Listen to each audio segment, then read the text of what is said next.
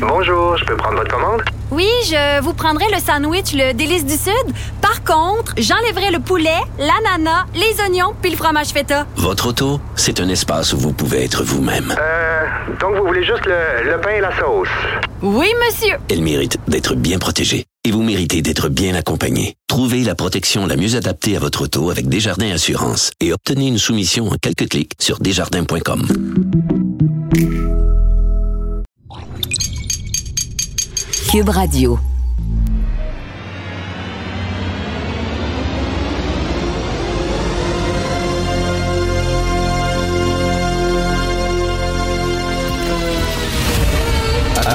Attention, cette émission est laissée à la discrétion de l'auditeur.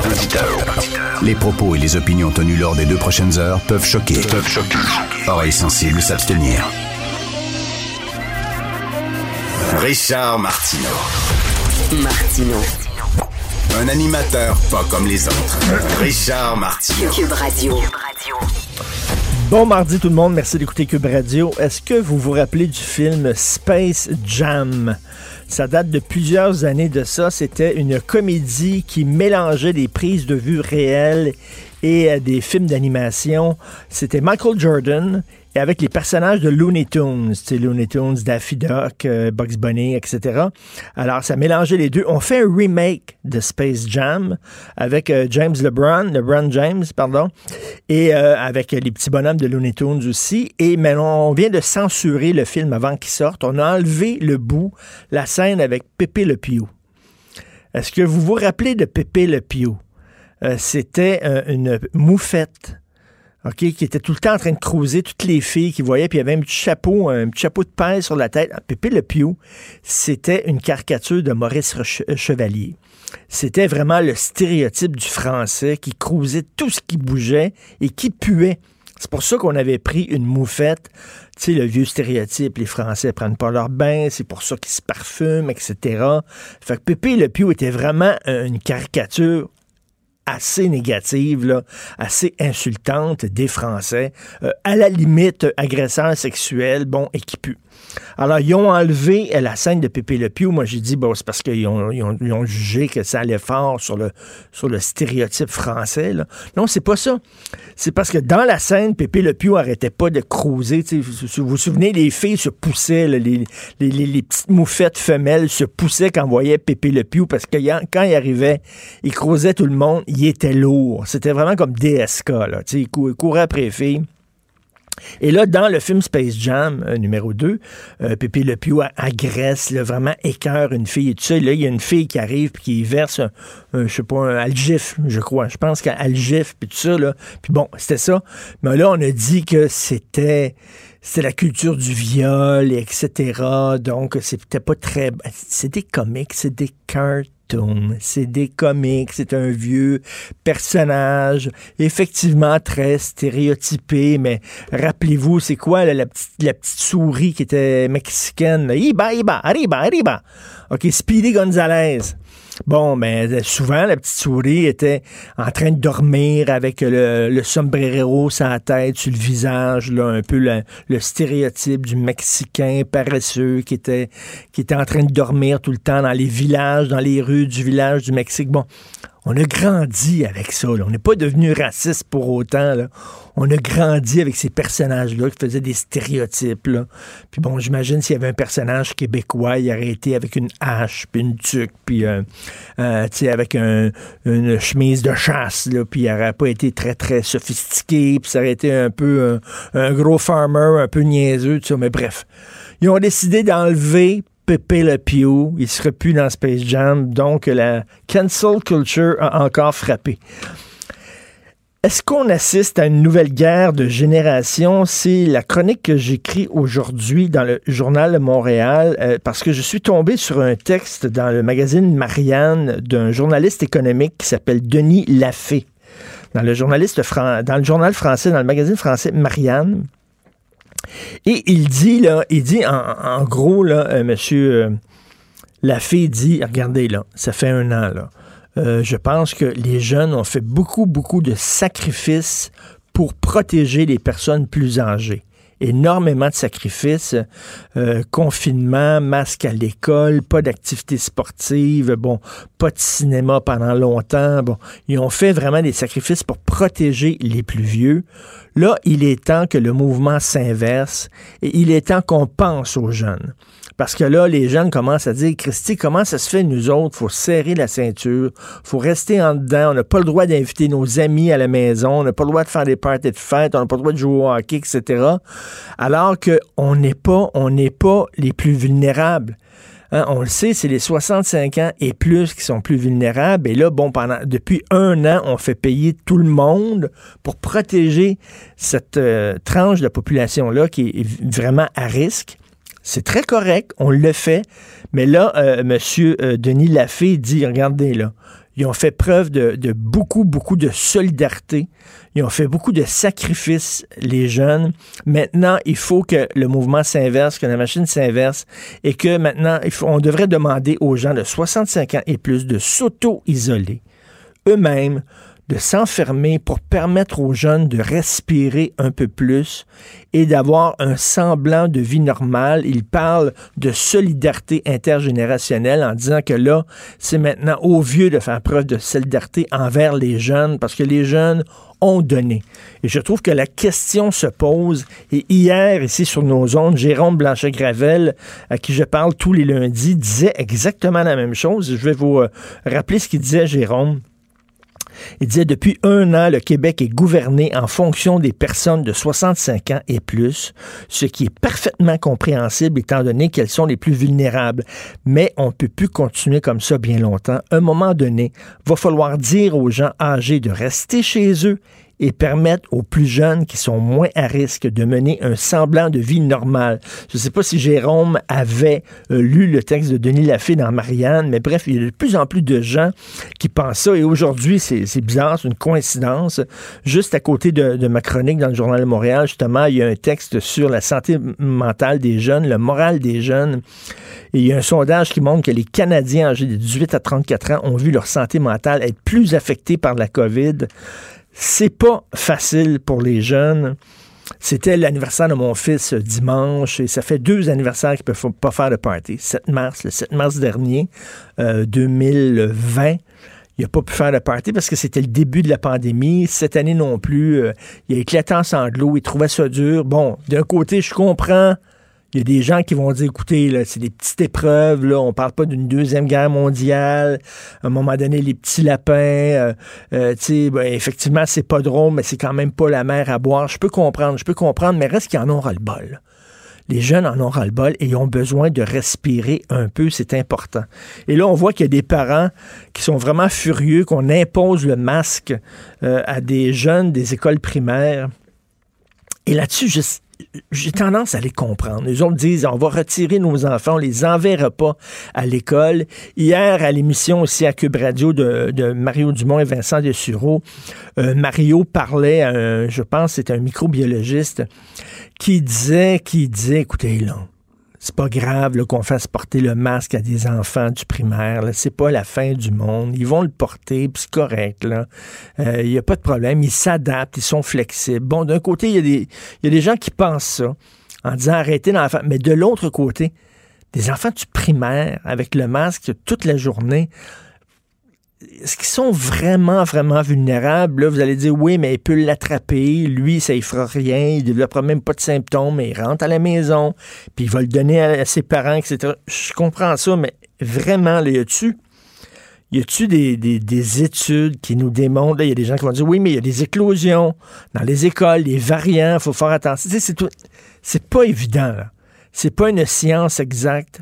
Être à la place du gouvernement, euh, je sais pas ce que je ferais, mais en même temps, c'est vrai que pour les enfants, ça commence à être extrêmement lourd. Euh, est-ce que les retirer de l'école et les garder à la maison, c'est la meilleure des choses? Je pense que les enfants ont besoin de socialiser. Puis s'il y a un endroit qu'ils peuvent socialiser, c'est bien à l'école. Je, trouve que ça ajoute encore à leur isolement. Euh, qu'est-ce qui est mieux? Qu'ils voient leurs amis qui vont en classe avec un masque ou qui restent à la maison encore pas de masque? Je sais pas, mais la question se pose. Est-ce qu'on peut avoir cette conversation-là, est-ce qu'on peut discuter? Est-ce que effectivement euh, on peut prendre des décisions en pensant tout le temps en fonction des jeunes qui ont énormément donné au cours de la dernière année? Et là, il y a des gens qui vont dire c'est de l'âgisme. On dit au plus de rester en dedans, puis des enfermés, puis voyons donc, c'est de la... C'est parce qu'il y a un peu de solidarité intergénérationnelle. Vraiment, tout le monde, tout le monde, tout le monde, on a fait toute attention pour vous ça serait le fun aussi que vous disiez, que vous que c'est votre c'est le temps de faire un peu de sacrifice pour les plus jeunes. Bref, et, tout le monde parle aujourd'hui de Meghan et de, de Harry. Tabarnouche qui ont, eu l'air vraiment d'une gang d'enfants gâtés. Sauf que dans la Gazette, Émilie Nicolas, elle trouve ça fantastique. Elle, trouve ça fantastique parce que Meghan, elle elle a dit elle a dit que la famille royale a critiqué le fait que son enfant avait la peau un peu, un peu foncée. C'est drôle parce que le père même de Meghan Markle dit que c'est faux. Le père même de Meghan Markle dit que c'est complètement faux. Elle n'a absolument plus aucune pression. Mais bref, elle, a lancé ça. Elle dit pas nom, tout ça. Oui, je, suis victime de racisme tout ça. Meghan, Markle, elle a deux parents un qui est blanc, qui est noir, puis elle, s'identifie comme noire. Ben, elle est 50-50, là. Elle pourrait s'identifier comme blanche aussi. Elle est, métisse, elle n'est pas noire. Mais elle veut à tout prix s'identifier comme noire. Euh, c'est bizarre, elle, est, elle, est, elle, est, elle est pas noire. Puis même des gens qui ne savent absolument pas son passé, qui ne savent pas qu'elle a euh, des, un, membre de, un de ses parents qui est noir, la regarderait puis dirait elle est quoi, sud-américaine, tout ça, c'est pas évident euh, qu'elle est noire. En faire tout de suite une histoire de racisme, je trouve que c'est sauter rapidement aux conclusions. Vous écoutez Martin.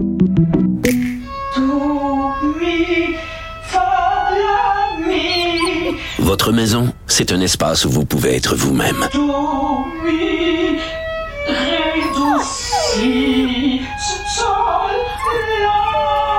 Elle mérite d'être bien protégée et vous méritez d'être bien accompagnée. Trouvez la protection la mieux adaptée à votre maison avec Desjardins Assurance et obtenez une soumission en quelques clics sur desjardins.com.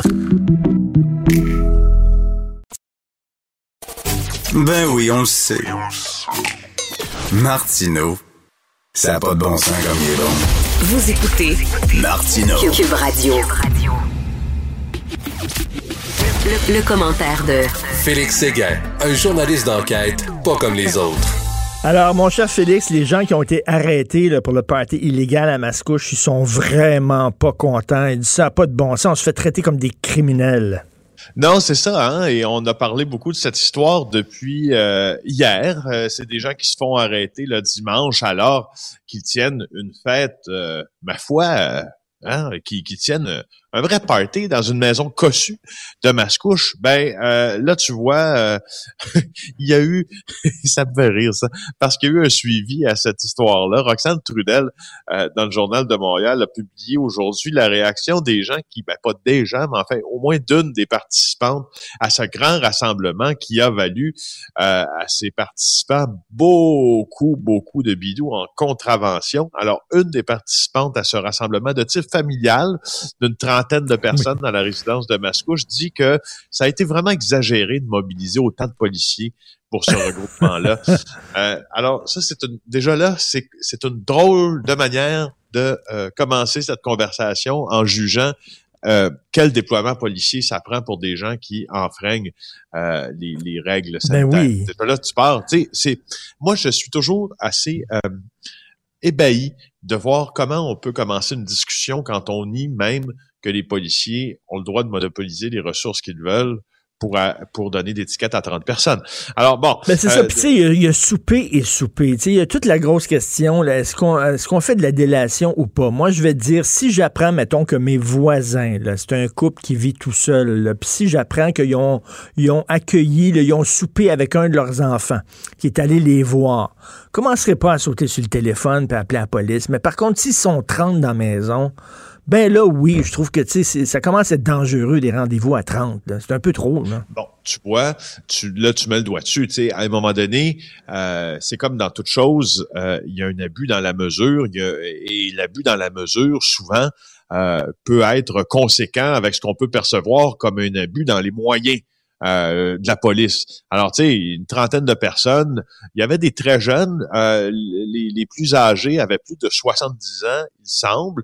Euh, 30 constats remis, je te le rappelle, selon euh, le directeur adjoint intérimaire de la police de Mascouche, Jean-François Benoît, et euh, cette jeune participante qui dit qu'elle se sent, qu'elle se, que, on se sent, je la cite, là, comme des criminels après cet événement-là. Pourtant, ce n'est pas ce qu'ils sont. Ce sont juste des gens qui ont pris la mauvaise décision dans le contexte, puis qui se sont ramassés avec des conséquences médiatiques. Ah oui, et la loi, la loi est la même pour tout le monde. Tu sais, c'est quoi là, le fameux proverbe romain, la loi est dure, mais c'est la loi. Oui, ou le fameux proverbe de la mafia, euh, if you cannot do the time, don't do the, crime. Hein? si tu peux pas faire, tu peux pas purger la sentence qui vient avec, ne commets pas le crime. Exactement. Alors, euh, tu veux parler de quelqu'un qui demande réparation fédérale pour avoir euh, mal surveillé un criminel qui l'a criblé de balles. Hey, c'est assez, c'est assez particulier, hein? C'est assez spécial cette histoire-là. C'est l'histoire de l'ex-hockeyeur euh, Danick Lessard, qui a été victime d'une tentative de meurtre alors qu'il était gérant euh, du bar euh, Le Garage à Mirabel. C'est un bar de danseuses. Lui, le 28 octobre 2012, il a été atteint au poumon et à l'aine par un homme qui l'a, qui l'a criblé de balles. Et, cet homme-là, qui s'appelle Ryan Walson, ben, c'était un meurtrier là, qui a écopé euh, de la prison à vie. Mais au moment du drame, quand il a fait feu sur l'ancien hockeyeur de la Ligue nord-américaine euh, de ce sport-là, ben, il était, il s'était sauvé d'une maison de transition. Euh, c'était un homme qui était bien connu des autorités, entre autres de certains criminels aussi, comme Benjamin Hudon Barbeau. Tu sais, il y avait une, association mm. avec des gens très, très violents.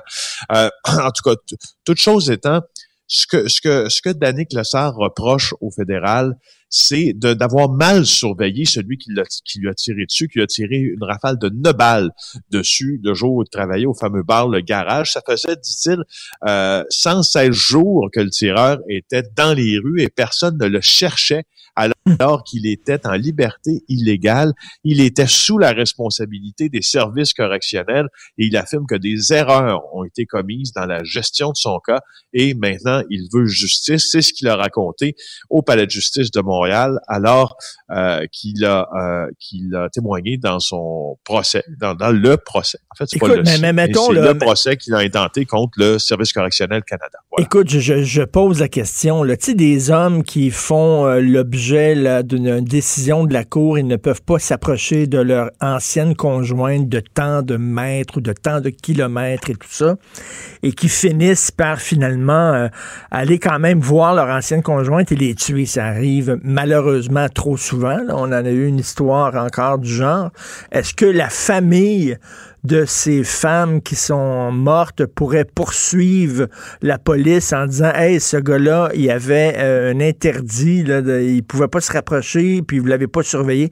À un moment donné, c'est euh, ça, ça, ben, ce que je sache, euh, Richard, il n'y a pas de nos fautes dans qui touche les autorités policières, là, on peut poursuivre, on, peut les poursuivre, si on veut, effectivement. Puis d'ailleurs, euh, Monsieur de Lassar a fait le parallèle avec Marilyn Lévesque. Tu te rappelles, début 2020, ben euh, cette, cette jeune femme qui a été tuée par le meurtrier euh, Eustachio Galès, qui est en semi-liberté. Euh, hmm. euh, intéressant. On perd la trace d'une personne pendant sa quarantaine obligatoire au Canada. Ça va bien? Ben, oui, encore une fois, dans le domaine du particulier, un homme de 72 ans en perte d'autonomie. Euh, écoute ça, cette, cette histoire-là, il se trouvait en Belgique, cet homme-là. Il avait été pris en charge là-bas par le consulat canadien euh, pour être rapatrié au pays, mais une fois qu'il est rentré au Québec, boum, euh, on ne sait plus où il est. Sa famille n'a pas le numéro de l'avion où il arrive. Euh, deux jours seulement après, la famille possède le numéro du vol sur lequel il entre. Il ne savait pas où il était. Il ne savait pas s'il avait été, disons, évincé de sa quarantaine pour une raison. Est-ce qu'il était vraiment en confinement? C'était impossible à savoir. Euh, c'était un homme qui s'est confié sous, le, sous l'anonymat de ma collègue Valérie Fortin de TVA parce que lui, ce qu'il, ce qu'il ce qu'il affirme concernant son proche de 72 ans, c'est que il était en perte d'autonomie. Et c'est là tout, et c'est là toute la nuance de cette histoire-là. Si c'était quelqu'un de bien portant, puis qui avait toute sa tête, mais si, c'est une chose qui pourrait même sembler inquiétante, mais lorsque nos proches euh, est pris avec des difficultés, soit grandes difficultés de santé ou cognitives, entre autres, ben là, ça suppose aussi un encadrement peut-être un peu plus euh, serré. Puis ces gens-là ont fait affaire avec le député fédéral du Bloc québécois, Mario Simard, pour dénoncer ça. Alors, on a perdu sa trace. Euh, écoute, euh, tu te souviens aussi des gens qui étaient allés faire la guerre en Syrie aux côtés de l'État islamique qui sont revenus au Canada, puis on a perdu totalement leur trace, alors qu'écoute, ça pourrait être, je sais pas, des, des terroristes potentiels, éventuels, et ils sont disparus dans la nature. Des fois, vraiment, on n'est pas, on n'est pas, euh, on n'est pas toutes là. Hein. Euh, tu veux parler de l'ancienne adjointe de Phoebe Greenberg. On Ah connaît oui. Phoebe Greenberg, euh, qui est une femme qui donne beaucoup d'argent euh, aux arts, qui appuie les arts, qui a un centre magnifique dans le Vieux-Montréal où elle présente toutes sortes d'œuvres d'art, des films, des, des, des productions en réalité virtuelle. Donc, Phoebe Greenberg, euh, son ancienne adjointe doit rembourser combien? 12 millions? Hey, 12,4 millions pour être précis. Ça, Richard, là, je sais pas si tu le vois comme moi, mais c'est une histoire de documentaire. Ce qui se passe avec euh, avec Phoebe Greenberg, là.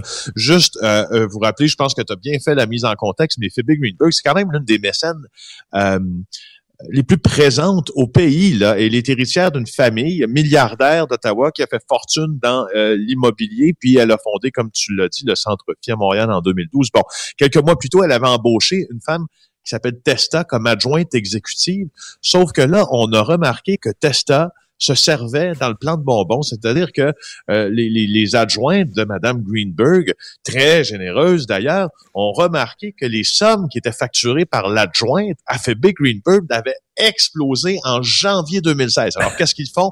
On embauche des jurys comptables, on décide d'y voir plus clair, on embauche la firme MNP. MNP découvre ceci des détournements de fonds totalisant 15 millions de dollars, 10 millions provenant des comptes personnels de Phoebe, 5 millions des comptes du Centre-Phi et un prêt, boum, comme ça, non autorisé à Nabil qui est un propriétaire de restaurant dans le Vieux-Montréal. 4000 transactions réalisées avec 14 cartes de crédit. Ben voyons donc, mais attends une minute, là, je ne veux pas blâmer la victime, OK? On devrait jamais blâmer la victime, mais en même temps, là, Mme Greenberg est pas à ses affaires. là. Je comprends qu'elle faisait confiance à son adjointe, mais tu sais, à un moment donné, tu regardes, là, tu vois, toi, tu regardes de temps en temps, t'as, t'as ton compte de carte de crédit, là, tu ouvres ça, puis tu regardes, là, OK, c'est correct, mes dépenses, puis tout ça. Donc, elle, elle faisait une confiance aveugle, ben l'autre en a profité.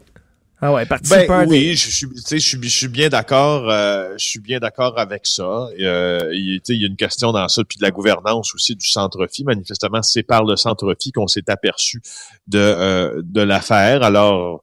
Bon, mais, mais, mais au premier chef, il y a quelqu'un qui a profité. Si Madame Greenberg a été naïve, il y a quelqu'un qui était là pour profiter de sa naïveté. Il y en aura toujours. Juste te dire, 1,8 million pour des vêtements et des voitures, 1,7 million pour des voyages aux États-Unis, en Europe, dans les Caraïbes et aux Maldives, 742 000 pour des bijoux, des œuvres d'art, dont 80 000 pour une montre en or, 118 000 piastres pour de l'alcool. Alors, Hey je boy, te elle faire avait- un partait peu, sur le party Testa, là, avec euh, euh, la, la carte de crédit de sa bosse. C'est ça. Testa avait franchement euh, le goût pour euh, le bling bling. Euh, et je veux juste terminer en te disant que euh, j'ai, tu m'as parti hier avec tes affaires euh, de, de mauvaise traduction. Là, j'en ai une autre pour toi. je, la- je, je prends cette mauvaise traduction de l'anglais au français sur le site en terminant les mots t'as dit. Alors, une des plus mauvaises traductions de publicité, c'est une publicité pour un racloir à neige, là, pour, pour pousser la neige, un grattoir là, pour la pousser, là, une grande Oui. pelle au fond, là, un snow pusher. La, tra- la traduction française, un revendeur de drogue de neige. Non, tu me niaises. Il y a vraiment quelqu'un qui a imprimé ça, mon Richard, puis qui a vendu ça au Canadian Tire. J'adore. Un revendeur de drogue de Un neige. revendeur J'adore. de drogue de neige. C'est génial. Merci beaucoup, Félix Séguin. Très le fun de te parler. On se reparle demain. Bonne journée du bureau d'enquête. Pour une écoute en tout temps, ce commentaire de Félix Séguin est maintenant disponible dans la section balado de l'application et du site cube.radio. Tout comme sa série balado Narcos PQ, qui dresse un portrait de l'industrie criminelle à travers des entrevues avec de vrais narcotrafiquants. Cube Radio. Cube Radio. Cube Radio. En direct à LCN. Salut Richard. bon, T'es encore dans l'émotion ce matin. J'ai pas dormi, je remonte pas à côte. É- écoute, je, je veux, je, veux- Meghan Markle, elle a dit, là, croyez-le ou pas, là, elle a dit à Oprah Winfrey, au moins quand j'étais comédienne, quand il y a quelque chose qui se passait mal, je pouvais aller me, prendre, me plaindre à mon syndicat. Mais il n'y en a pas pour les princesses. Alors, la FTQ, je pense que là, il, y a- il y a- il faut vraiment le syndiquer toutes les marché, princesses du monde. Il y a un marché là, là, c'est vraiment important. Hey, Richard, je veux juste préciser aux gens, j'ai eu des commentaires après, ton, après ta sortie d'hier, sur ton commentaire très émotif. On ne voulait pas se moquer de la détresse que certaines personnes Ben non. peuvent ressentir. C'était pas du Ben tout non, ça. c'est pas ça, mais quand même, le- quand même, reste que c'était quand même une, une millionnaire qui se plaignait, je trouve, la bouche. C'est pas la même détresse, disons, que Du la tout. détresse de tous les jours que bien des gens vivent présentement. Ben justement, je trouve qu'elle banalisait la véritable détresse que les gens vivent dans la pandémie, qui est une vraie détresse. Et elle, en se montrant victime aussi, puis tout ça, je trouve qu'elle banalisait euh, la, la vraie détresse des gens. Bon, on va passer à autre chose parce que je te sens encore fragile sur cette question-là. Euh, tu te demandes, Richard, où sont les, les conservateurs dans le contexte actuel? Erin O'Toole pourrait marquer des points contre les libéraux. Ben, tout à fait. Là. Justin Trudeau a quand même le genou à terre. Bon, ça va mieux que ça allait pour la vaccination, mais il y a quand même des ratés. Il y a quand même des gens qui disent que ça pourrait euh, euh, se, se passer de façon beaucoup plus rapide euh, au Canada. On sait les dépenses de fous à gauche et à droite. Mario Dumont a écrit euh, deux chroniques là-dessus. Là. Il y a des gens qui sont vraiment inquiets. On dépense à gauche et à droite euh, sans compter. Euh, en même temps, We Charity, le scandale de We Charity qui continue. hein. D'ailleurs, les deux organisateurs, les deux fondateurs de We Charity qui refusaient de témoigner devront témoigner. Donc, euh, Justin Trudeau a un genou par terre, puis on dirait que les conservateurs n'arrivent pas à scorer, n'arrivent pas à compter des buts. Et d'ailleurs, dans le Globe and Mail, c'était assez drôle. Il y avait un texte où on rappelait Gum Ro- Worsley, je sais pas si tu te souviens, Gum Worsley, le fameux euh, Ouais, gardien ouais. de but qui avait pas de masque, là. Et on, l'a- il jouait pour les Islanders de New York et on lui avait, on lui avait demandé quels sont les, les pires ennemis des Islanders de New York et il avait dit ce sont les Islanders de New York. C'est ça qu'il disait, là. Alors, on dirait que les conservateurs sont pognés dans des chicanes internes où Erin O'Toole, Ouais. pour gagner la chefferie, a courtisé un peu son aile, un peu plus à droite. Et là, il tente de recentrer son, son parti. Les gens qui sont plus à droite, anti-avortement, anti-mariage gay, tout ça, sont furieux contre leur chef en disant qu'ils ont été trahis. On sait qu'Erin O'Toole aussi euh, euh, a déclaré son amour pour la langue française pour afin de séduire les Québécois. Il y a peut-être des gens dans l'ouest du pays, des conservateurs, qui sont pas très contents de cette opération Grande Séduction. Bref, ils sont pognés dans des chicanes internes. Et là, on dirait qu'il trouve pas, il est pas sur son X, comme dirait mon fils. Il est Ouais. pas sur son X, et Renato. Et on se demande comment ça se fait qu'il ne peut pas profiter de la faiblesse du gouvernement Trudeau actuellement. Je Pour reprendre ton image de hockey, ils sont pas capables de marquer dans un filet désert. Exactement. Tout à fait.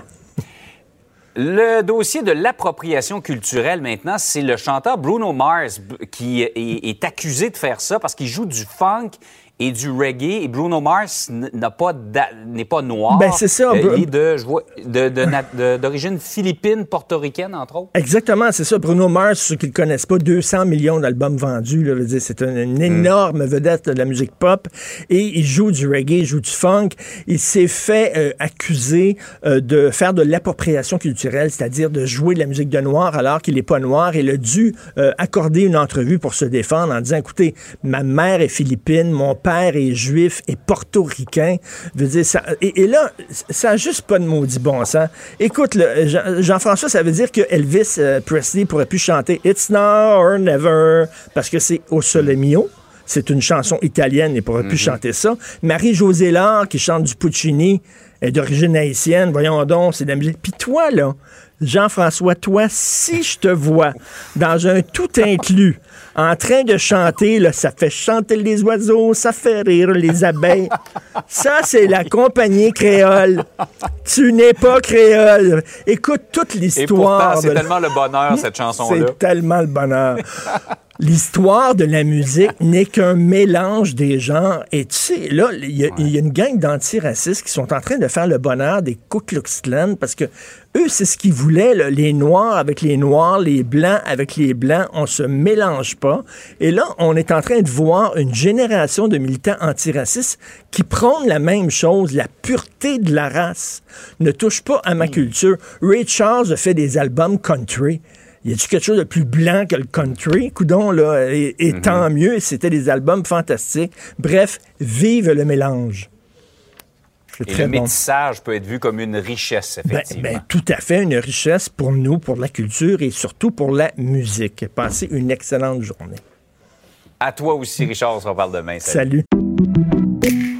Merci, c'était vraiment délicieux. Hey, vous reviendrez, là. Ah oui, vraiment, bye. vraiment bon. Merci. Ah oui. OK, salut, à la prochaine. Votre auto, c'est un espace où vous pouvez être vous-même. Hey, c'était pas mangeable comme repas. Elle mérite d'être bien protégée et vous méritez d'être bien accompagnée. Trouvez la protection la mieux adaptée à votre auto avec Desjardins Assurance et obtenez une soumission en quelques clics sur desjardins.com.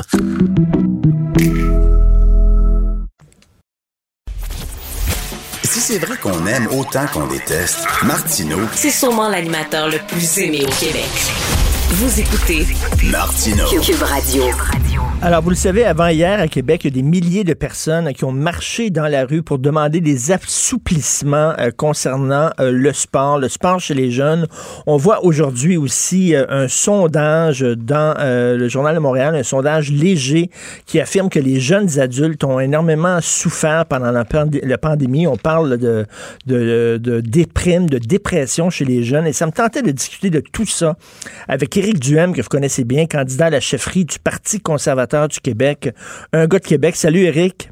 Bonjour, Richard. Écoute, lors de, lors de la pandémie, bon, on, a- on, a- on en a vu quelques manifs. Il y en a qui n'étaient pas très, très sérieuses. Il y avait beaucoup de complotistes, ce que j'appelle, moi, des coucous. Mais bon, la manif de dimanche était vraiment une manif très correcte, avec des demandes qui étaient très réalistes, avec euh, des, des, des, des parents qui étaient là. Et c'était Ben pas oui. fou, organisé par euh, un gars, faut le rappeler, qui a 16 ans, qui est en secondaire 5. T'en pensais quoi de cette manif-là, toi, Eric? Ben, c'est ça. C'est Isaac Pépin, donc un, un étudiant du séminaire Saint-François ici à Québec, qui organisait ça. Euh, c'était principalement des jeunes. Hein. C'était une manifestation très jeune, beaucoup de familles, euh, beaucoup d'enfants qui avaient leur gilet de hockey sur les épaules. Euh, c'était vraiment des gens qui disaient, garde, ça fait un an qu'on se prive de sport, on veut bouger. Puis le, le message, même au niveau de la santé publique depuis un an, faut comprendre qu'il est assez contradictoire parce que tout le monde dit, si vous voulez renforcer vos anticorps justement pour combattre un virus, euh, l'activité physique est une des meilleures façons de faire. On parle beaucoup aussi de la détresse psychologique, hein, qui, qui, qui dans un Québec morose qui bouge pas depuis un an. C'est très, c'est très, c'est un problème majeur. Euh, l'activité physique, encore une fois, c'est quelque chose qui peut aider. Mais le gouvernement a été assez radical dans ses mesures en fermant tous les gyms, en ne permettant pas les sports d'équipe. Et là, les jeunes disent assez, c'est assez long. Puis surtout qu'on voit, Richard, partout ailleurs, là, c'est en train de se déconfiner. On voit de plus en plus des politiques de déconfinement dans un paquet d'autres endroits. Puis nous autres, non seulement on se déconfine pas, mais notre gouvernement en rajoute une couche encore depuis hier. là. les enfants au primaire, là, en première, deuxième, troisième année, qui sont obligés de se masquer. Donc le gouvernement avance puis continue à imposer des règles de plus en plus strictes, alors que le nombre de cas ne cesse de chuter, le nombre d'hospitalisations ne cesse de chuter. Puis autour de nous autres, on voit les gens de plus en plus déconfinés. Fait que ça devient difficile. Puis il faut, à un moment donné, là, les sports, là, c'est important. là. Les gens qui étaient dans la rue, là, les 24 000 qui étaient à Québec devant le Parlement euh, dimanche après-midi, là, c'est pas du monde qui était historiquement contre la CAQ. Là. Puis C'était Hmm. pas du monde qui n'était pas organisé par un syndicat. là. L'écrasante majorité d'entre nous dans la rue, là, on avait voté pour la CAQ aux dernières élections. là. Hmm. Puis on a l'impression que le gouvernement ne nous écoute plus. Et, et écoute, Eric, une de tes causes qui te tient à cœur, d'ailleurs, je pense que ça faisait l'objet de ton premier livre, c'est la, la solidarité intergénérationnelle. hein. Tu disais, entre autres, dans ton premier livre, que, bon, on endette les jeunes parce que les plus vieux, on passe sur le party avec la carte de crédit, puis c'est les jeunes qui vont devoir payer pendant des années, puis on le voit là, avec tout l'argent qu'on donne, la PCU à gauche et à droite, cette génération-là va être endettée. Mais est-ce que tu trouves aussi que un manque de solidarité intergénérationnelle. J'écris là-dessus aujourd'hui. Euh, c'est-à-dire que pendant un an, les jeunes, ils se sont serrés la ceinture, ils ont fait attention pour protéger les plus vieux, qui sont les plus vulnérables. Mais là, qui disent, là, je m'excuse, mais il faut renverser un peu la, la, la vapeur, inverser le mouvement, puis c'est à vous maintenant à penser à nous, les jeunes. Oui. Surtout qu'on dit que bon, les personnes en CHSLD qui sont de loin les plus vulnérables sont maintenant vaccinées. Puis tu, parles de mon livre sur l'équité entre les générations, le l'État contre les jeunes. Richard, il faudrait peut-être que je le mette à jour parce qu'aujourd'hui, mmh. l'écart s'est creusé de façon épouvantable. Euh, cette crise-là, tu réalisé là, que bientôt, là, il va y avoir deux travailleurs pour un retraité. Nos régimes de retraite, qui pensait qu'il va les supporter? C'est la première fois dans l'histoire du Québec qu'on a une, une, génération qui va vivre déjà plus pauvre que ses parents. Ajouter à ça le 500 milliards que Trudeau vient de leur pelleter ses épaules, puis ajouter à ça les dizaines de milliards, on ne sait pas encore le chiffre que François Legault aussi vient de pelleter sur les épaules de cette génération-là, puis ajouter le fait qu'ils n'ont pas bougé pendant un an, qu'on leur a enlevé une année de vie active. Tu sais, puis quand, quand c'est ton année, là, as ton grand, ton, ton, ton bal de finissant, puis que tu as des activités. Toi puis moi, Richard, là, se coucher à 9h30, c'est pas si pire pour nous autres. Là. Mais quand tout le monde avait 20 ans, peut te dire qu'on se couchait pas à 9h30, qu'on restait pas à la maison à jouer à, jouer à l'ordinateur ou à parler au téléphone. et, et, et les sacrifices qu'on demande à un jeune, un couvre-feu, par exemple, c'est beaucoup plus important qu'à une personne âgée. Hmm. Il n'y a pas eu d'équité entre les générations. Ça a été un gros, gros problème depuis le début. Et on a demandé aux jeunes de faire tout l'effort. Puis moi, je trouve qu'il n'y a pas, tu sais, un.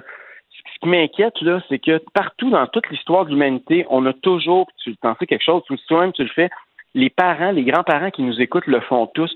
On se sacrifie toujours hmm. pour la prochaine génération. Et là, j'ai l'impression que pour la première fois, on est en train de faire le contraire. On est en train de, de, de sacrifier la nouvelle génération pour sauver les générations précédentes. Puis ça, c'est un précédent qui m'inquiète énormément. Et dans le, dans le magazine Marianne, il y a un journaliste euh, économique qui écrit justement là-dessus le, conflit intergénérationnel concernant la pandémie. Et il y a eu un sondage, 56 des Français euh, affirment qu'ils redoutent l'émergence d'un conflit intergénérationnel. On dirait que mhm. les jeunes en ont un peu ras bonbon, là, en disant, là, on, sait, on, vous a protégé, c'est à vous maintenant, isolez-vous, restez en dedans, puis laissez-nous vivre un, un semblant de C'est ça. Écoutez, un jeune, il faut le rappeler, la COVID, elle est très peu dangereuse. Il n'y a aucun enfant qui est mort au Québec pendant toute pendant la dernière année de la COVID. C'est quatre à sept fois moins meurtrier que la grippe pour un enfant. Donc, comprenez que c'est pas le risque n'est pas pareil en fonction de notre âge. Il y a, une gros, il y a un gros facteur de discrimination basé sur l'âge. Le virus il attaque les personnes plus âgées. On le sait depuis le début, avant même qu'il arrive ici. Donc, ces gens-là ne se sentent pas menacés à juste titre. Puis c'est eux qui font le gros des sacrifices. Fait qu'il y a quelque chose là-dedans qui est totalement inéquitable. Et l'activité physique, je reviens là-dessus, là, c'est super important pour ta santé mentale, c'est mm. super important pour ton système immunitaire si on pensait, ça c'est un enfant qui a manqué peut-être dans toute la gestion de crise. Là, il va falloir un qu'on fasse une révision de tout ça. Mais comment ça se fait que le gouvernement nous a pas donné des trucs pour améliorer notre système immunitaire? On nous a fait peur avec toutes sortes d'affaires, puis on nous dit de rester à la maison, de lire les livres, faire des siestes, puis jouer à l'ordinateur. Mais on nous a jamais dit d'améliorer notre santé, de mieux s'alimenter, de plus bouger, de faire des sports. parce que veut, veut pas, il y en avait du monde qui allait l'avoir l'attraper. La meilleure façon de le combattre, c'était d'augmenter notre système immunitaire. Puis là-dessus, on a eu très, très peu d'informations dans les autorités publiques. Mais écoute, je reviens sur euh, le manque de solidarité entre les générations et surtout sur l'endettement des jeunes. Euh, ça te déprime pas, toi, par exemple, parce que, bon, on le sait, là, toi puis moi, on le sait, Justin Trudeau est en train d'endetter les, jeunes générations pour des décennies. Euh, mais je suis convaincu, Eric, si on faisait un sondage, les jeunes voteraient à majorité pour euh, Justin Trudeau? Ben, il faut faire de l'éducation économique. il, voterait, il voterait pour le gars qui est ton.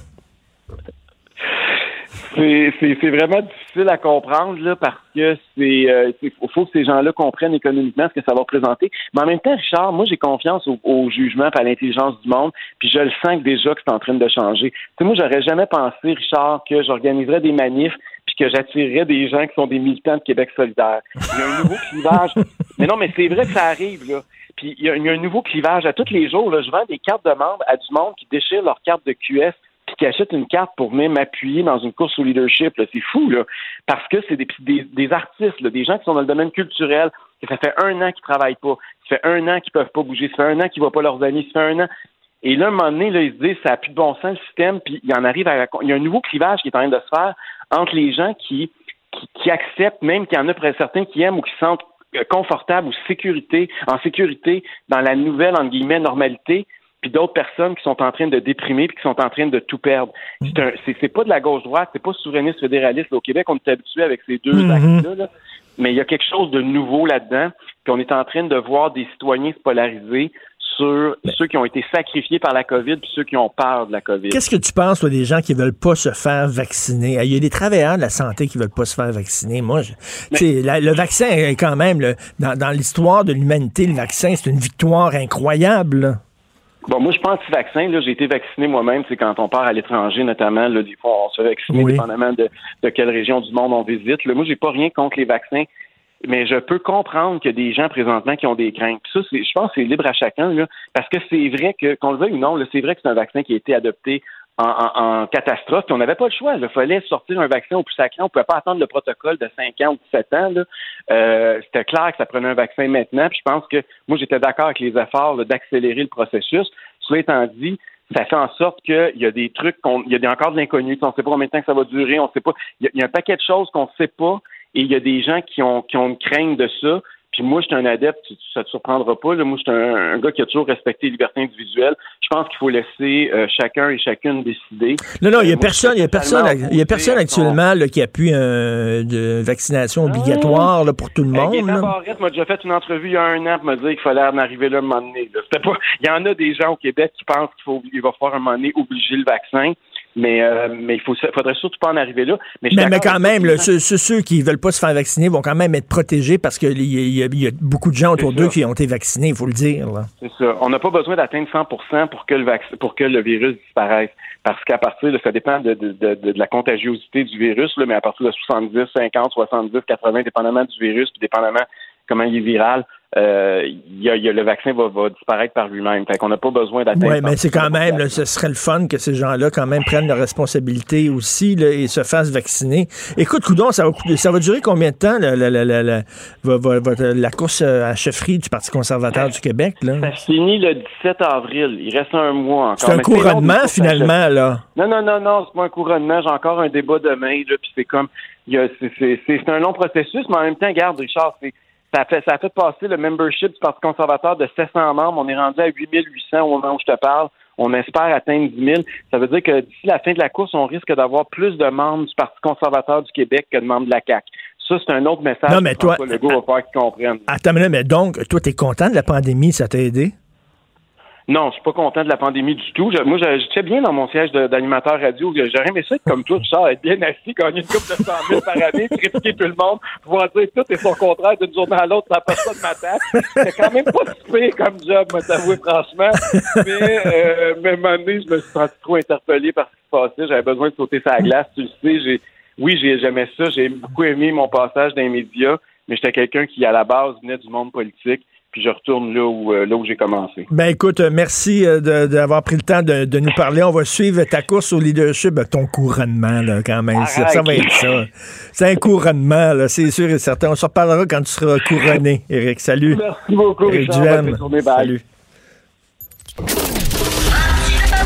Martino, souvent imité, mais jamais égalé. Vous écoutez Martino. Cube, Cube Radio. Gilles Proulx. Le où, quand, comment, qui, pourquoi ne s'applique pas sa ricanade? Parle, parle, parle, genre, genre, genre. Gilles Proulx. C'est ça qu'il manque tellement en matière de journalisme et d'information. Voici le commentaire de Gilles Proulx. Gilles, vous voulez parler des têtes fêlées. Habituellement, vous parlez des têtes carrées. Là, vous parlez des têtes fêlées. Tu sais pourquoi est-ce que les Anglais ont inventé un bol de toilette rond? Non. C'est pour pas que les têtes carrées passent dedans. OK, là, on va, on va avoir, on, va avoir une... assemblée. On va avoir... Qui avait dit ça? Hein? Qui avait dit ça? C'est Michel Chartrand qui avait dit ça dans une assemblée. Michel Chartrand. Alors, euh, c'est qui, c'est qui les têtes fêlées, là? Ben, les têtes fêlées, les têtes fêlées, euh, combien? Ils sont quelques centaines, ces têtes fêlées. Euh, qui vont probablement trouver un moyen de ne pas payer euh, les 200 ou 300 000 dollars d'amende qui s'accumulent pour leur party durant la, la semaine de relâche. Après tout, on va avoir du fun, nous autres. On est des jeunes, je suis élu sur les jeunes ce matin, mais nos jeunes sont pas au goulag, condamnés à vie, sont provisoires ici, leur condamnation en tout cas. Alors, c'est 300 ou 350 festivaliers de la bière et du fun euh, pourront peut-être argumenter que le gouvernement euh, n'aurait pas dû les empêcher, en tout cas, de jouer et de jouir de la vie aux dépens des autres. Je dis bien aux dépens des autres. Alors, nos petits bébés désobéissants qui disent se sentir euh, comme des criminels sont bien mal à l'aise. Mais attends, après, puisque si la relâche n'a pas fait de dégâts après ma mort, ils viennent d'entrer au travail là, ou à l'école. Alors, on va voir dans huit jours, après les poignées de main, les embrassades et les plaines. Eh, est-ce que vous, vous euh, dénonceriez vos voisins si vous saviez que vos voisins font un gros party? Oui, ah oui, sans hésitation. C'est le bien collectif qui doit compter. Moi, je suis plus collectiviste qu'individualiste. Alors, je dénoncerai. Vas-y, continue ta musique, ta musique à 2 heures du matin, et puis à danser, puis à sautiller, puis à avoir du fun. T'as vu ça en Hollande? Je sais pas si tu as vu dans un des téléjournaux en Hollande.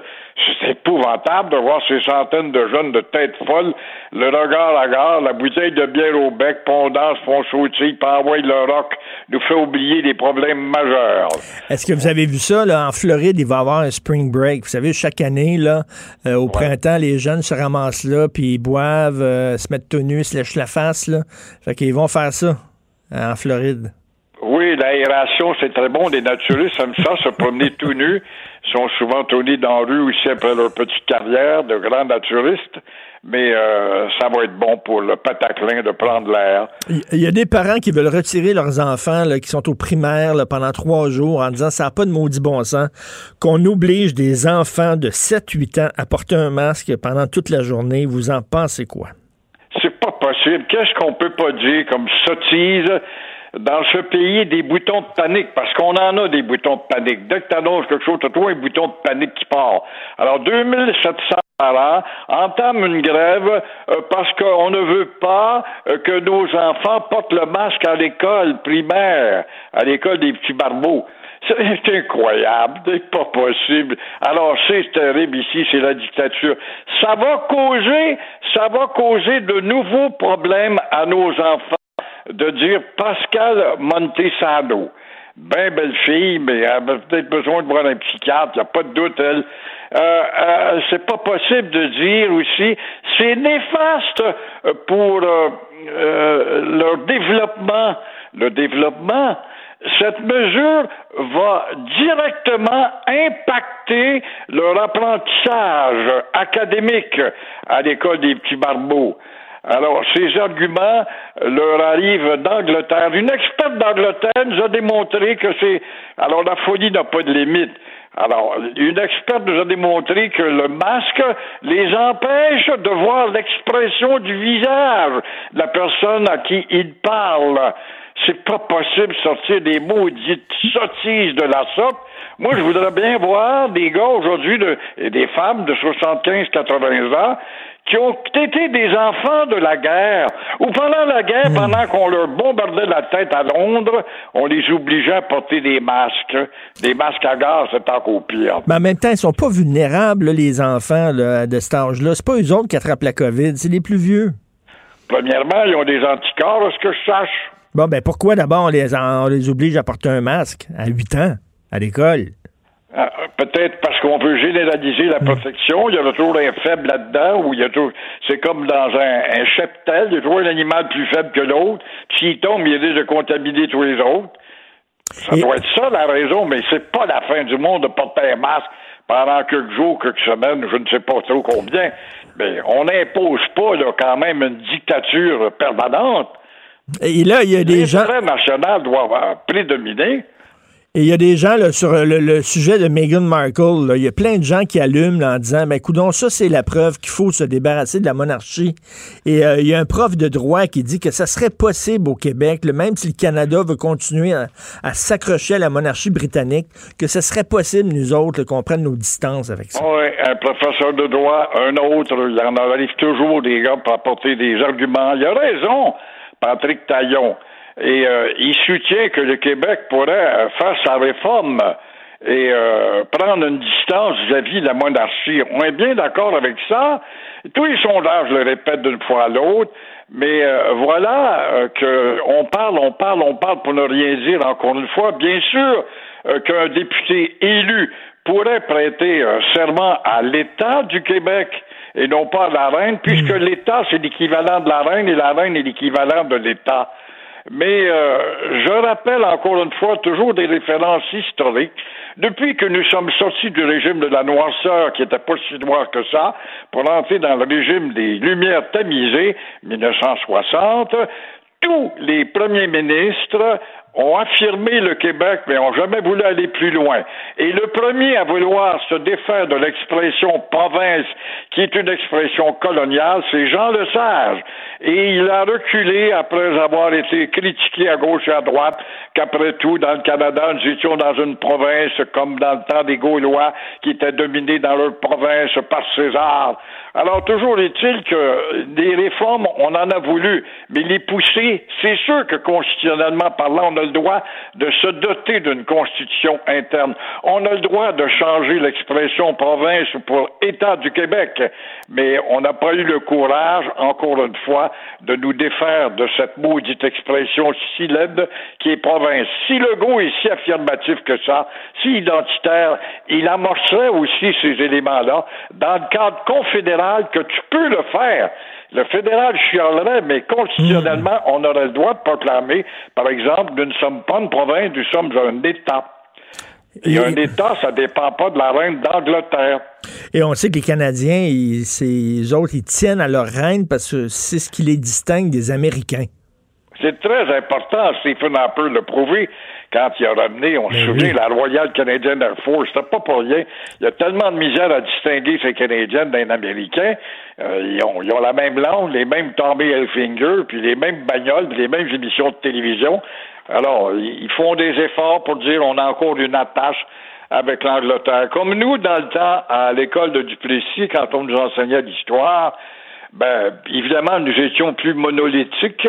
Il y avait moins de, de visiteurs dans nos murs. Ben, on, nous disait que nous étions les cousins de la France, puis notre mère patrie, c'était la France. Aujourd'hui, on est plus capable de parler de ça. Là-bas, il n'y a pas euh, trois jeunes qui savent ça. En tout cas, euh, les deux, là, Meghan et Harry, qui disent qu'ils vivent dans une, dans une cage. Je suis désolé, mais leur cage, c'est une maison qui vaut 18 millions de dollars à Beverly Hills. Je veux dire, ça, Oui, on puis- braillera pas sur eux autres. Non, puis comme s'ils se sont pas montés un système fortuné à même la monarchie qui les a enrichis par leur titre et leur, Ben leur oui. responsable. Comme tu le disais hier, tu le savais, la petite si belle et américaine avec tes habitudes américaines, que si tu entrais sous le toit de Buckingham, tu devais adopter la règle de la monarchie. Et la monarchie, c'est froid, c'est stoïque et c'est discipliné. Exact. Et ça a un balai dans le derrière. Merci beaucoup, Gilles. Demain, Bonne journée. Pour une écoute en tout temps, ce commentaire de Gilles Proux est maintenant disponible dans la section balado de l'application ou du site cube.radio. Cube Radio. Tout comme la série podcast de Gilles Proux, la radio, premier influenceur. Découvrez dans ce balado comment la radio a influencé le monde moderne tel qu'on le connaît d'hier à aujourd'hui. Protégez vos dépôts, c'est notre but. La SADC protège vos dépôts dans les institutions fédérales, comme les banques. L'AMF les protège dans les institutions provinciales, comme les caisses. Oh, quel arrêt! Découvrez ce qui est protégé à vos dépôts sont protégés.ca. Martino. Même avec un masque, c'est impossible de le filtrer. Vous écoutez Martino. Cube Radio. Alors, comment se passe euh, l'ouverture des restaurants en zone orange? Les maudits chanceux? Les maudits chanceux. Je lisais dans le journal ce matin, en fait, ma blonde me lisait ça, Sophie, puis je suis parti à rire. Il y a un bonhomme qui est allé petit déjeuner dans un restaurant à Québec. Il dit J'avais même pas faim. J'avais même pas faim, mais je suis allé, j'étais tellement content de sortir de chez nous. Je peux le comprendre. On va en parler avec M. Mathieu Petitgrou, qui est propriétaire du restaurant Le Continental, le Conti Café et l'Improviste à Québec. Bonjour, M. Petitgrou. Bonjour, M. Martineau. Hey, ça doit faire du bien. Ça fait du bien. Un gros ouf de soulagement. Disons que la machine était rouillée un peu, mais euh, juste avoir l'expression du visage des clients hier soir, ça a été un peu au bonheur, puis euh, mission accomplie. Je lisais qu'il y a des gens qui pleuraient vraiment là, de, pouvoir entrer dans un restaurant et manger, qui avaient larmes aux yeux. Avez-vous avez vu euh, des gens émus hier? Ah, j'en ai vu plusieurs, je vous dirais. puis les gens, il faut changer leurs habitudes, puis il faut leur dire moi, je leur dis en toute politesse, je dis là, venez pas à 6h30, 7h, comme les gens habituellement veulent toujours venir au restaurant. Je dis à 6h30, 7h, vous allez voir que le couvre-feu arrive très rapidement. Là. Euh, ben Arrivez vers 5h, 5h30, prenez un apéro, prenez-en un deuxième, profitez du moment, respirez. Je dis, vaut mieux arriver plus tôt. Puis les gens m'ont tous remercié pour ça parce qu'ils disent, hey, il est rendu 7h30, 8h, puis on dirait qu'on vient d'arriver. Mais ben oui, il faut manger, il faut manger. Il faut manger à l'heure des vieux, là. On mange à 6 h Oui, mais écoutez, c'est une concession qu'on est prêt à prendre. Puis je pense que c'est des petits efforts qui vont nous permettre euh, au moins d'apprécier euh, les moments présents. Est-ce que c'était difficile de recruter euh, votre main-d'œuvre? Est-ce que votre gang est revenu, votre gang d'employés, ou bien entre-temps, s'était trouvé d'autres jobs ailleurs? Moi, je vous dirais que 85 à 90% de ma gang sont là. C'est sûr que moi, j'ai fonctionné beaucoup dans le take-out. Euh, ça marchait surtout dans la période des fêtes. Après ça, j'avais toujours une clientèle régulière qui commandait. Euh, dans le temps de Noël, par contre, ça a été très fort. La Saint-Valentin, euh, à chaque fois qu'il y avait une fête, là, c'était vraiment fêté. Puis notre clientèle régulière, parce qu'on a la chance au Continental surtout et au Conti d'avoir une clientèle qui est très régulière, fidèle. Euh, mm. Alors, eux autres, ils venaient nous encourager. Donc, j'avais gardé beaucoup de personnel, surtout en cuisine, justement pour éviter les problèmes que je saurais qui arriveraient euh, à la réouverture. Là. On savait pas quand. Mais euh, on, voulait éviter ces problèmes-là. Donc, on a gardé quand même beaucoup de monde sur le payroll. Ça nous a coûté cher. On faisait, on compensait avec du take-out, mais on faisait pas ça pour faire de l'argent. On faisait ça pour travailler. Il fallait vivre un peu là dans l'amorosité. Ben c'est ça. Le take-out, c'était pas la solution miracle. Loin de là, vous faisiez ça rien pour que la machine ne rouille pas. Non, exactement. C'est, nous, on n'a pas choisi de faire de la restauration pour nécessairement faire du take-out, faire des boîtes. C'est pas ça. Nous, on est des passionnés. On aime les mm. gens, on aime le monde, on aime vivre, on aime avoir l'expression du visage. Euh, au Continental, on fait des flambées aux tables. Juste l'expression, le beurre qui cuit devant vous, le filet mignon. Les gens nous le disaient. On a pris chez vous, chez à la maison. On en a pris, c'était excellent, c'était bon, mais il manquait le côté magique. Puis la magie, on la retrouve avec vous autres. Ben c'est ça. Là. Moi aussi, je suis allé dans certains restaurants que j'aime, puis je faisais du steak-out, mais c'est pas la même affaire pantoute. Là. À un moment donné, absolument pas. Et euh, Monsieur Petitgros, euh, vous savez, euh, Québec, là, il faut il va falloir qu'on m'attache pour pas pour pas que j'aille à Québec ce week-end pour aller manger puis me promener. Je sais que j'ai pas le droit de le faire puis je le ferai pas, surtout que je suis connu en plus, je vais me faire reconnaître. Mais est-ce que est-ce que vous vérifiez vraiment à l'entrée là, avec le permis de conduire si les gens ont le oh droit ou pas? C'est moi qui est à l'entrée puis je le fais. Euh, euh, moi, je le fais par précaution, par respect pour mes clients aussi, puis pour les règles, puis surtout aussi qu'on veut pas se faire refermer. Ben on demande la collaboration de tout le monde. C'est ce qu'on demande au téléphone. On le sait que c'est plate. Euh, les règles changent. On l'a vu hier, en plein milieu de la journée. Moi, je n'étais même pas au courant. Euh, disons que j'avais beaucoup de choses à préparer hier. les règles se sont assouplies un peu, je crois, dans la journée d'hier. Donc, les règles vont arriver à changer, mais je pense que c'est en maintenant les règles en place qui ont été établies qu'on va le faire parce que si on arrive puis on, peut laisser rentrer tout le monde, ben ça va peut-être euh, ben oui. le travail qui a déjà été fait. On n'a pas le goût de revenir à l'arrière, on n'a pas le goût de refermer. Nous, ce qu'on veut, c'est que la vaccination aille vite, c'est que Montréal euh, passe en zone orange, qu'on puisse vous accueillir, qu'on puisse vous recevoir. C'est juste ça qu'on attend. D'ici là, c'est donc Carlos will call you. C'est un peu ça. Vous nous dites là. Mais, mais est-ce que est-ce que vous pensez que vous ouvrez là, puis pour un bon bout, ou euh, vous craignez de, refermer, de reconfiner? Euh, moi, je ne crains pas de reconfiner justement parce que nous, on respecte les règles. J'espère que mhm. mes collègues restaurateurs à Québec vont respecter les règles. Parce que euh, c'est comme ça qu'on va prouver au gouvernement justement qu'on le mérite là, de garder notre zone orange puis qu'il ne nous repasse pas en zone rouge. là. Puis euh, on n'a pas envie de revenir en arrière, personne. Hey, je m'ennuie de Québec en maudit. Moi, c'est une ville que j'adore vraiment. Là, j'ai tellement hâte de me promener chez vous. Là, vous fonctionnez vos salles. à C'est quoi le pourcentage là, de, de tables que vous avez? Ben, habituellement, au rez-de-chaussée, j'ai 160, euh, 120 places assises, plus euh, 40 à 50 dans les salons. Là, j'ai pas ouvert les salons privés. Euh, fait que là, j'ai 50 places assises. Étant donné que c'est juste des tables de deux, j'ai 25 tables, mais uniquement de deux. Fait que, vous savez, dans les restaurants, habituellement, il y a toujours des tables de quatre. Oui. Mais là, c'est illégal de prendre quatre personnes. Donc, c'est uniquement des tables de deux. OK, on s'entend. là, Est-ce que vous pouvez fonctionner euh, comme ça? Est-ce que vous rentrez dans votre argent ou vous arrivez kiff-kiff euh, avec... euh, Ben, je vous dirais que pour les premières semaines, on va on, on va rentrer dans notre argent parce que vous le savez, les gens viennent, ont hâte puis ils veulent dépenser. Là. Euh, Ben c'est oui. ce que je disais hier, les gens, euh, c'était pas le spécial 2 pour 1 qu'ils cherchaient là. Ils en voulaient pas de spécial. Ils voulaient prendre. puis Qu'est-ce qu'il y a de plus cher sur le menu? C'est ça qu'on veut. Les, les gens, non, mais les gens sont là, ils veulent se gâter. Ça fait longtemps qu'on les a comme attachés à la maison. C'est que là, ils ont l'expérience, ils ont la chance. Qu'ils veulent, là. Euh, je pense que la volonté des gens va vraiment être là. Puis on l'a vu cet été aussi, c'était la même chose. Quand tout le Québec pouvait venir chez nous, on les accueillait, puis on les voyait, puis les gens étaient contents de venir. Puis, puis euh, tu sais, on, on le sait, là, votre marge de profit, là, les restaurateurs, c'est pas énorme. Quand, quand on devient restaurateur, on le sait, c'est pas pour faire le pactole, c'est pas pour faire la fortune, c'est parce qu'on tripe. gens- là. les gens On tripe à être dans son restaurant, puis de recevoir le monde, puis tout ça. Fait que même vous, ça doit vous faire du bien. Là. Ben oui, puis euh, tu sais, vous parlez de marge de profit. La marge de profit dans un restaurant puis la marge de profit sur le take-out, je vous dirais que c'est pas la même. Fait que déjà qu'en restauration, la marge de profit est pas élevée, imaginez en take-out. On travaillait pour des pinottes, là, Ben presque. oui. Puis là, est-ce que vous faisiez affaire, vous, avec des services comme Uber Eats, puis euh, DoorDash, Non, puis des non, trucs ça, comme j'ai ça? pas voulu encourager ça parce que, un, je trouvais qu'il y avait des frais qui étaient faramineux. Ben oui. peu. Puis, euh, je trouvais que c'était vraiment abusé. Moi, ici, vous savez, on a la chance d'avoir euh, au Continental des services de voituriers. Donc, qui dit voiturier dit des gens qui sont capables de conduire des voitures.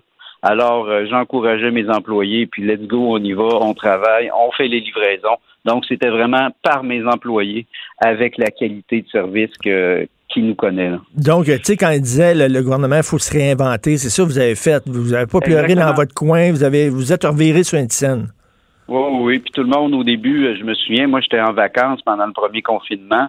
Je suis revenu à Québec le, le, le 15 mars, les restaurants fermaient, j'ai passé mes deux semaines de quarantaine à la maison. Là, j'étais là, je m'arrachais les cheveux de la tête. J'ai fait une réunion d'équipe début avril. Là, il y avait une morosité qui était installée. Là, tout le monde me disait ça marchera pas le take-out, ça marchera pas. Euh, on s'est serré les coudes. J'ai dit oui, moi j'y crois, je vais le faire. Euh, j'ai réussi à convaincre mon chef, euh, deux, trois employés. Ça a commencé très petit. Puis après ça, ben, quand les gens ils ont vu le succès dans mon équipe, que ça fonctionnait, ben là, ils ont embarqué dans le projet. là. Mais c'est le fun de voir que des clients qui sont encore fidèles, hein, parce qu'il y en a beaucoup de restaurants, là, tu sais, puis il me Exact. semble que la clientèle est moins fidèle qu'avant, là, tu sais, ça, ça butine, ça va d'un restaurant à l'autre. Là, vous, vous avez quand même des gens qui sont qui ont été fidèles à votre resto. Ben, nous, on est ouvert depuis 1956. Alors, le Continental, c'est quand même une institution dans la ville de Québec. Là. C'est, euh, c'est un Mm. restaurant qui est très connu. Les gens viennent de génération en génération. Puis ce qu'ils aiment surtout, c'est qu'on a une constance. Souvent, les gens vont abandonner des restaurants parce que, justement, ils vont y aller deux, trois fois. Puis à la quatrième visite, hum, c'est quelque chose qui a changé. L'équipe a changé. Ça goûte plus comme ça goûtait avant. Le plat qu'on avait se retrouve plus. Euh, donc, souvent, là, on va essayer un autre restaurant justement parce que les plats qu'on aimait, ils sont plus là. Tandis que nous, on travaille vraiment avec des classiques. là. Oui, on aime de la nouveauté aussi, on essaie d'incorporer. Mais à un moment donné, c'est important aussi de garder des classiques. Là, on peut pas juste aller avec de la nouveauté, de la nouveauté, de la nouveauté. Les gens aiment aller Ben au oui. restaurant puis répéter. Et on aime une pâte, là, peu importe que ce soit euh, banal comme un super bon euh, fettuccine carbonara. Ben, quand on y goûte, c'est ça qu'on a le goût de manger. On se dit, on va aller dans tel Ben restaurant. oui, puis tu sais, veux c'est le fun. Moi, moi j'aime ça, j'aime ça rentrer, dans un restaurant, là, puis on me dit, hey, Monsieur Martineau, la, la même chose Comme que l'autre jour. Comme d'habitude. Comme d'habitude, un, un petit gin tonic, Monsieur Martineau, avant de commencer. tu sais. Exact. On adore ça. Exact. Moi, j'ai des clients que euh, j'arrive, puis vous, vous savez, euh, en étant maître d'hôtel, moi, automatiquement, on tire les chaises, on amène les menus, Ben oui. ils me regardent. Ah oui, je dis c'est vrai, vous n'avez pas besoin, vous. en tout cas, là, je riais du gars qui, qui, qui pleurait dans le restaurant, mais je vais vous dire, là, quand ils vont ouvrir les restos, je pense que je vais apporter mon Kleenex avec moi, parce que moi aussi, moi, avoir les yeux humides en maudit. Et, oui, euh, des et- belles larmes. en tout cas, on vous regarde. Vous savez qu'on est jaloux, là. On vous regarde. Nous autres, on est comme pognés dans la maison, puis vous autres, vous faites le party. de- euh, on, on- on est jaloux, Ouais, mais on, on- c'est pas nécessairement le, le, le- le party, disons qu'on est capable de, de, de le faire, mais écoutez, j'aimerais tellement pouvoir vous accueillir. là. si vous saviez, c'est ce que je dis aux gens. Je dis malheureusement, je ne peux pas, mais si vous saviez à quel point Non, mais- ça fait cinq mois que je refuse du monde, alors ça me fait pas plus envie de refuser des gens parce qu'ils viennent d'une zone ou d'une autre. là. Monsieur Petitgros, on va, on va, ah, Monsieur Petitgros, cet été, vous allez me voir à la bine, c'est sûr et certain. Ça à un moment donné, plaisir. on va passer à l'orange, là. Ouais, puis je sais pas si on va pouvoir se serrer la main, ça, ça va être une autre Non. étape, mais écoutez, quand on va pouvoir, ça va faire plus que plaisir, M. Martineau. Si vous me voyez, dites un petit gin tonic, Richard. Merci beaucoup, Monsieur Excellent. Petitgros. Merci.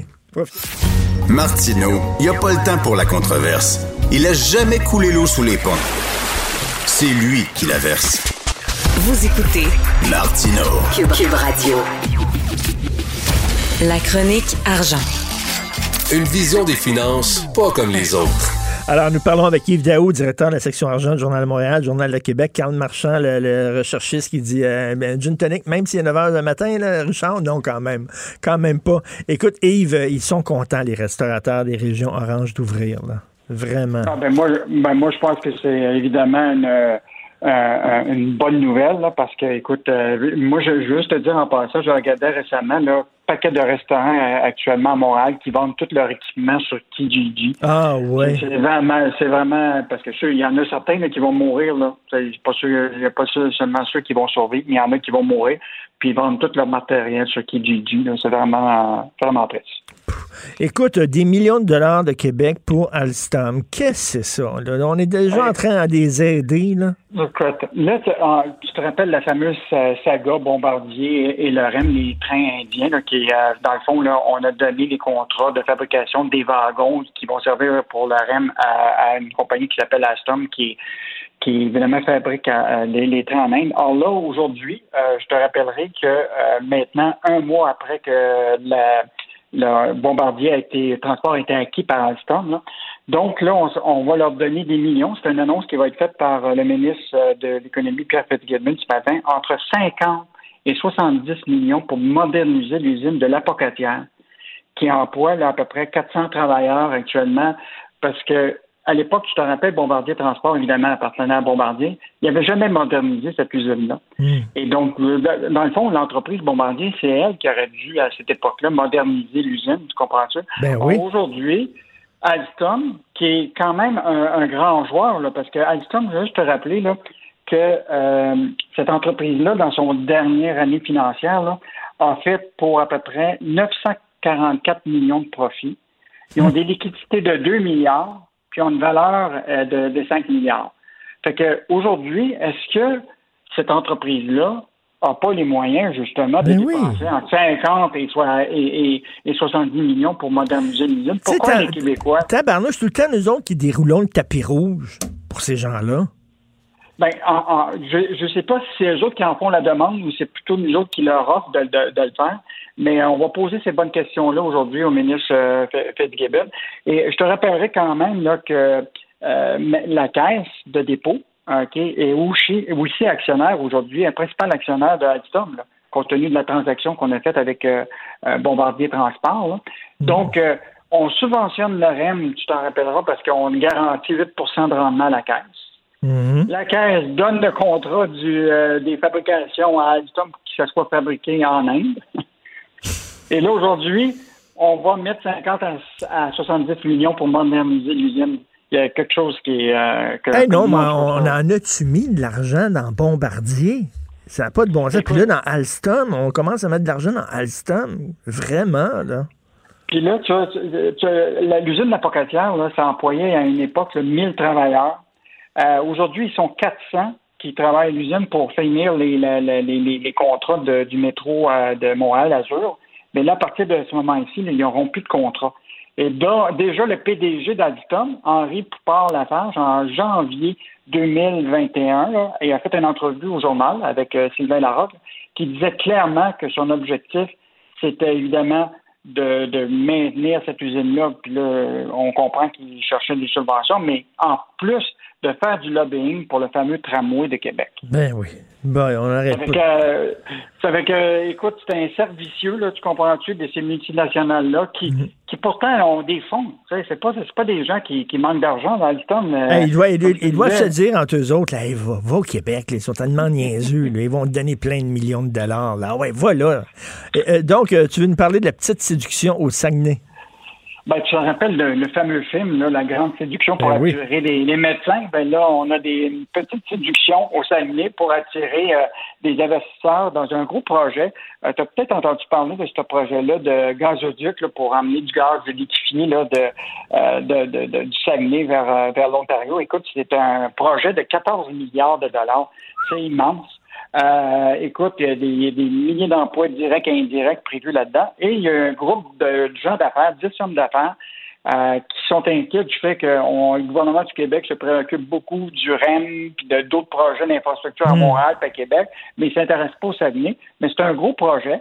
Et euh, 10 hommes d'affaires euh, ont mis 2 millions de dollars euh, pour montrer, tu sais, sur 14 milliards, c'est des pinottes, là, mais euh, pour montrer qu'il y aurait de l'intérêt au Québec pour, euh, pour maintenir ça. Donc, euh, 10 hommes d'affaires qui ont mis euh, autour de 100 000 US chacun, là, euh, pour être capable d'attirer euh, des, des, des, des investisseurs. En disant, en Et, disant aux euh, Américains, regardez, nous autres, on y croit à ce projet-là, donc euh, venez, venez-vous-en puis investissez, sauf que les écolos, là, ils sont pas contents. Ah non, c'est ça. Puis ce qui est intéressant là, actuellement, c'est que le rapport du BAP devrait être déposé incessamment au gouvernement du Québec sur ce gros projet-là.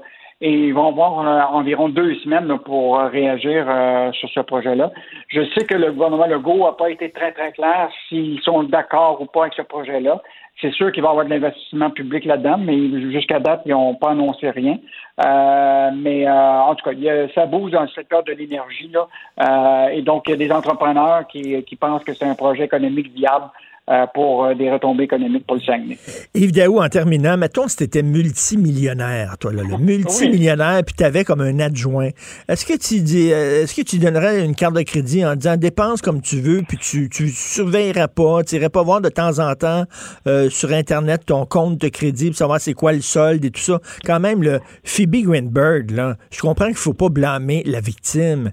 Elle s'est faite euh, fourvoyer par son adjointe qui est partie avec la carte de crédit sur le party. Mais à un moment donné, il faut que tu surveilles un peu. Elle était très naïve, là. Oui, ben, moi, je pense que souvent, quand tu es multimilliardaire, peut-être la différence entre un million puis 5 millions, ça fait pas de différence. là. Mais quand même intéressant de voir un ancien adjoint d'une mécène là, qui s'appelle Phoebe Gramberg, là, qui, euh, qui, dans le fond, a, a investi beaucoup dans un, un- un centre là, ici qui s'appelle d'art visuel, qui s'appelle le Centre Chi à Montréal. Et euh, évidemment, euh, son adjointe, Sandra Testa, euh, elle, ben, évidemment, elle a fait des fausses factures. Et la réalité, c'est que là, un juge l'a condamné à rembourser le 12,4 millions de dollars. Écoute, elle, elle, elle faisait des factures près de 1,8 million pour des vêtements, des voitures, plus de 1,7 million pour des voyages aux États-Unis, en Europe, dans les Caraïbes. Ben, voyons 42 donc. millions pour des bijoux et des œuvres d'art. Et donc, euh, puis le juge n'a pas cru sa, sa, sa version qui disait que la mécène était au courant, mais la réalité, c'est que, écoute, euh, elle a fait euh, plus de 4000 transactions réalisées au moyen de 14 cartes de crédit. 14 cartes Mais de crédit. Mais là, le bon, elle est condamnée à restituer 12 millions, 12,4 millions de dollars, mais ça, elle a tout dépensé. Elle, va- elle va, elle va payer ça comment, elle? Non, moi, j'ai l'impression que la, la mécène ne verra jamais la couleur de cet argent-là. là. Ben non. Mais c'est quand même une bonne histoire de, de, de riche. Ben écoute, là, ça n'a pas de bon sens. là. À un moment donné, là, je- tu, tu surveilles un peu ton, compte- ton compte de crédit pour savoir qu'est-ce que ton adjointe fait avec sa carte. Euh, Non, c'est- ça fait qu'il faut vraiment surveiller euh, nos cartes de crédit, euh, mon cher Richard. Hey, écoute, là, moi, j'avais ben, j'avais mis j'avais j'avais mis mon numéro de carte de crédit sur le jeu vidéo de mon fils, OK? Un jeu vidéo en ligne, là. Puis euh, il avait besoin de s'acheter une petite affaire sur son jeu vidéo, une arme, une épée, je sais pas trop quoi, ça valait 3 piastres. Fait que là, j'ai mis le compte de crédit, mais j'ai oublié de l'enlever. Et à un moment donné, un mois après, j'ai regardé mon compte de crédit en disant Taboué! Que c'est ça, cette affaire-là? J'ai confronté mon fils en disant Ben là, on va enlever comme mon numéro de compte de crédit sur, ta- sur ton jeu vidéo. Hein? Fait qu'elle n'a pas fait ça. Des 12 millions de dollars partis en fumée. Bravo. Merci. Merci. Et, oui. Merci. OK, à demain. À demain, à demain. Pour une écoute en tout temps, ce commentaire d'Yves Daou est maintenant disponible dans la section balado de l'application et du site cube.radio. Tout comme sa série balado, mêlez-vous de vos affaires. Un tour complet de l'actualité économique. Cube Radio. Isabelle est en train de vider sa maison qu'elle a vendue grâce à l'accompagnement de l'équipe de Duproprio. Elle quitte avec la fierté d'avoir vendu son espace elle-même. Duproprio, on se dédie à l'espace le plus important de votre vie. Un message d'Espace Proprio, une initiative de Desjardins. Martineau, il n'y a pas le temps pour la controverse. Il a jamais coulé l'eau sous les ponts. C'est lui qui la verse. Vous écoutez. Cube, Cube Radio. Alors, je discute avec Claude Villeneuve, chroniqueur au Journal de Montréal, Journal de Québec. Comment était le resto, Claude? Ah, comme. Je, je suis encore en train de gérer mes réservations pour le reste de la semaine. C'était tranquille à Québec hier. On voit qu'il y a quelques restos qui ont ouvert, là, des restos de chaîne surtout, mais euh, hier, là, moi, mes restos préférés, moi, ils n'étaient pas encore ouverts. là, donc, c'est mercredi que ça se passe. Puis, j'ai adopté la même euh, stratégie que Justin Trudeau avec les vaccins. C'est-à-dire? J'ai réservé à plusieurs places. On va voir à quelle place je suis capable d'aller. Je pensais que tu allais manger chez un Indien. Ah! Dans un resto indien comme Justin. Écoute, mais quand ça va partir, là, quand ça va, quand l'économie va repartir, ça va repartir en boum. Ouais, ben c'est ça. J'ai l'impression que ça va faire un peu comme un coup de canon, de, de canon au début d'une course. Là. François Ah Legault, oui. Euh, il est très optimiste pour la suite. Il dit qu'il n'a jamais été aussi optimiste pour l'avenir du Québec que présentement. Puis moi, ce qui me fait dire ça, c'est- bon les indicateurs économiques. La bourse est en fou de ce temps-là. On a parlé d'inflation, on parle du, du prix des maisons qui augmente. Mais c'est le meilleur indicateur de ça, c'est comment les jeunes sont écœurés. Du, confinement. Tu sais, ça sort de partout ces jours-ci. On l'a vu la manif là, des, euh, des sportifs là, qui, qui ont hâte de reprendre leur sport organisé. On voit aussi, il y a un sondage ce matin qui dit que c'est les 18-34 là, qui sont le plus euh, frappés par la dépression puis qui ont plus de problèmes sentimentaux par rapport à la pandémie. Moi, j'ai l'impression que quand tout va rouvrir, là, les gens vont tellement avoir le goût de vivre, les gens vont tellement avoir le goût d'en profiter, de se dépasser, de rattraper tout le temps qu'ils ont perdu dans la dernière année, que euh, c'est ça, ça va faire comme un grand coup de canon, puis on peut s'attendre à des années super stimulantes. Ben c'est ça, vraiment là, il y, a- de quoi être optimiste parce que tous les euh, tous les analystes économiques disent que ça va ça va la reprise, ça prendra pas beaucoup de temps et que les gens qui ont perdu leur job, euh, leur job vont la retrouver, soit leur ancien job, soit un job ailleurs. Euh, on va on, ça va reprendre fort. Mais parce que avant la pandémie, l'économie allait bien. Tu sais, ne serait-ce qu'au Québec, là, on avait les meilleures années là, de, de- d'équilibre budgétaire là, qu'on avait connu depuis à peu près l'ère du Plessis. Euh, tu sais, à l'échelle euh, nord-américaine, euh, écoute, c'était le plein emploi. Euh, tu sais, on avait plein de raisons là, d'être, en tout cas, d'être encouragé. Ça n'avait pas été de cette pandémie-là, tu sais, c'est pas une, une, une récession, une dépression qui a été causée par le fait que l'économie était fatiguée puis qu'elle n'allait pas bien. C'est qu'on a comme volontairement ralenti l'économie pour ralentir le virus en même temps. C'est une, c'est une dépression provoquée là, qu'on a eue en quelque sorte. Alors là, tout d'un coup, là, on va repartir avec les mêmes bonnes bases qu'on avait avant, avec en plus là, le couteau entre les dents puis le feu dans les yeux là, de, de gens qui ont été là, prisonniers pendant un an. Moi, j'ai l'impression que ça va faire peur, là, comment ça va aller vite puis comment ça va être fort comme croissance. Écoute, toi, tu penses que ça va être le retour des années folles, là? on va se mettre à danser le Charleston en buvant du champagne? Oui, puis on va construire des beaux édifices art déco là, en métal Oui. là, avant que les, que les, les environnementalistes les woke viennent nous arrêter parce que c'est ça. Ça, c'est, une des incertitudes. Hein. Ces périodes-là d'a- d'années folles, euh, c'est aussi des, des périodes où euh, tu vas avoir des mouvements le plus radicaux là, qui vont euh, qui vont euh, pousser. Là, les années 20 là, dans l'histoire mondiale, ben, c'est les, les, les, les mouvements communistes qui, qui s'étendent, c'est le mouvement fasci- fasciste qui monte en, en, Allemagne aussi, dans différents pays d'Europe. C'est que quand il y a de la croissance, qu'il y a des gens qui, qui s'enrichissent, il y a du monde qui se sentent laissés pour compte. Alors, est-ce que on peut s'attendre dans cinq ans où toi et moi, on va parler, là, ben, voyons, ça va bien, les gens sont de bonne humeur. Qu'est-ce qu'ils ont, là, tous ces jeunes-là, à protester, là, puis à, à se mettre des uniformes, là, parce qu'ils trouvent qu'on fait trop la fête? Mais surtout les années 20, c'était euh, les bulles spéculatives, tout allait bien, puis tout ça, puis à un moment donné, est arrivé le 1929, et là, tout le monde est tombé sans paille parce qu'ils ont trop dépensé dans les années 20, ils ont trop spéculé, et ils se sont plantés. Euh, J'espère que, tu sais, après la- la- l'euphorie des premières années euh, post-pandémie, qu'on on vivra pas ça, là, une autre crise économique. là. Oui, ben c'est parce qu'un risque euh, qui n'est pas disparu avec la pandémie, ben c'est celui de, des, euh, des changements climatiques puis euh, d'une espèce d'effondrement euh, mondial qu'on craindrait s'il y a des, des grands pans de territoire moi, sur, à l'échelle de la planète qui sont peu habitables, si on, il y a des ressources, des cultures qui sont plus possibles, c'est ça qui nous pend au bout du nez. Alors là, avant la pandémie, on me disait, oh non, euh, il faut mettre fin au plastique à usage unique, là, c'est dangereux, puis euh, c'est pas bon pour l'environnement. Là, de- depuis un an, des seringues, des masques jetables, des écouvillons, tout ce que tu peux imaginer, en veux-tu, en voilà, tu sais. Est-ce que dans notre, volonté de se protéger euh, de la pandémie, puis dans notre enthousiasme qui pourrait la suivre, on va se remettre à surconsommer. En fait, on n'avait jamais vraiment arrêté, mais qu'on va consommer plus que jamais, puis se rapprocher de l'effondrement climatique. Ben, tu sais, il va y avoir des voix qui vont être là pour nous rappeler qu'il faut faire attention à ça, puis pas trop s'exciter pour pas finir justement comme euh, les années 20 ont été finalement une, une courte période d'accalmie entre deux immenses crises qui ont été les deux guerres mondiales. Tout à fait. Et là, il y a des gens qui sont écœurés, c'est les jeunes. Ils en ont vraiment un rôle pompon, eux autres. Mais tu sais, on le sent partout autour de nous. puis On en a, on en a déjà parlé, euh, Richard, toi et moi. Euh, je sais pas comment tu t'occupais euh, quand tu avais au début de la vingtaine, là, mais moi, euh, tu sais, quand j'étais célibataire, là, sortir aller les bars puis courir après des filles, c'est à peu près tout ce qui Ben oui, en dehors écoute. des études puis du travail. Alors, euh, tu sais, euh, les jeunes ont peut-être d'autres priorités aujourd'hui, mais tu sais, c'est pas parce que t'es es sur le gram puis euh, que t'es euh, t'as ton TikTok que t'as pas envie d'être avec des vrais humains de fois de temps en temps puis de rencontrer des gens. Tu sais, les, euh, les les jeunes aujourd'hui, ils souffrent là, de ce manque de socialisation là. Ils ont envie de sortir danser puis frencher eux autres aussi. Là.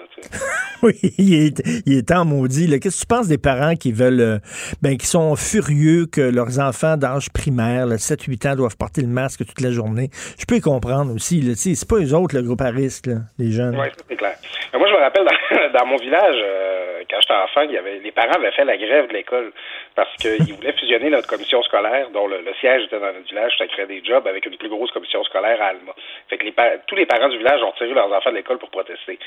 C'est bien, mais c'est parce que c'est ton c'est ton enfant que tu punis quand tu fais ça. Tu sais, c'est lui qui est privé d'aller à l'école et d'avoir des apprentissages. Euh, les enfants, euh, bon, moi j'en ai, j'en ai pas encore. On dit souvent, euh, les enfants, est-ce qu'ils préfèrent pas aller à l'école ou aller à l'école avec un masque? Moi, j'imagine qu'il y a des parents qui ont dû avoir la, la conversation avec leurs enfants, mais moi, je pense que les enfants, ils ont envie d'être à l'école avec leurs amis présentement. Ben, c'est ça, c'est ça la question. Là. Être à la maison, pas de masque, ou être à l'école avec un masque? Moi aussi, je pense que des enfants diraient, regarde, j'ai vraiment envie de voir mes amis. Mais- Ouais, ben c'est, ils, ils ont souffert aussi de cet isolement-là au début. Sont isolés en plus de leurs grands-parents, de plein d'adultes qui sont significatifs pour eux.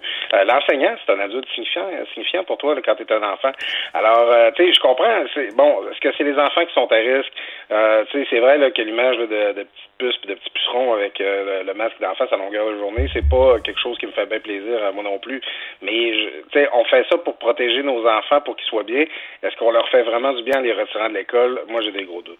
Ben écoute, je te laisse, Sébastien, à la console, te laisse sur une petite tune de Charleston. On va aller lire du euh, F. Scott Fitzgerald, The Great Gatsby en buvant du champagne. Salut, suis le Claude. Grace Gatsby de Limoilou. Salut bien. Salut.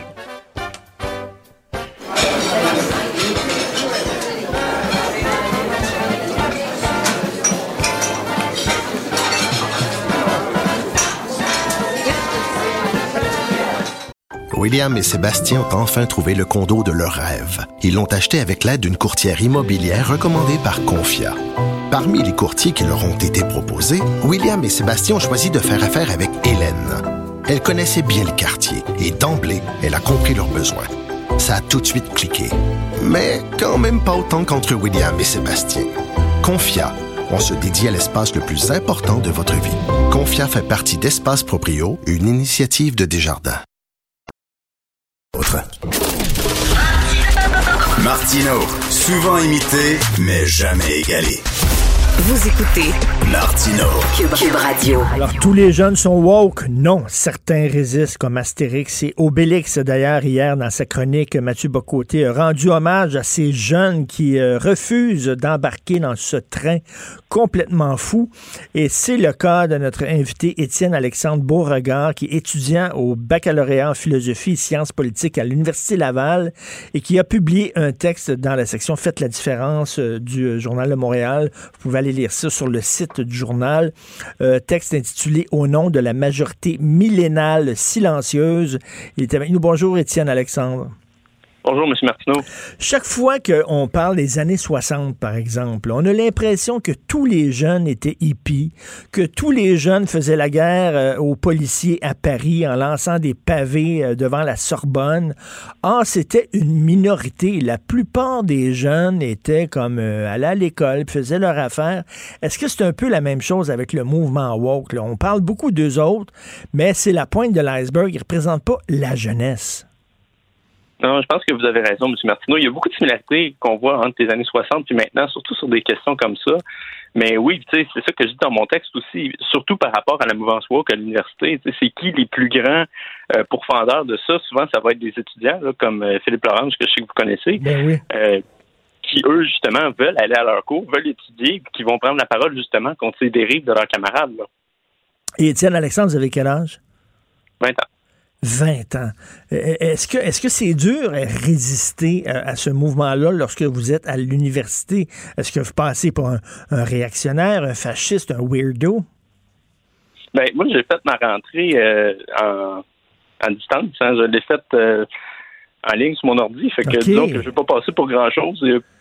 Mais quelque chose que je peux vous dire, par contre, c'est que si si on veut étudier, vu qu'on est en philosophie comme moi, là, puis qu'on veut étudier, mettons, le conservatisme, qu'on veut étudier autre chose que le progressisme ou le libéralisme, il faut chercher loin. Il faut être autodidacte pour être conservateur à l'université. là. Ah oui? Tu fais des cours d'idéologie politique.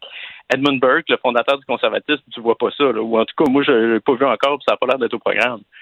Mais, mais pourtant, le rôle d'un professeur, c'est de vous montrer là, les différents mouvements, les différentes idéologies, et après ça, c'est à vous de, de choisir euh, laquelle vous va finalement. Là, ce que vous êtes en train de dire, c'est que les profs font pas vraiment leur job de prof. Les profs sont plus des militants.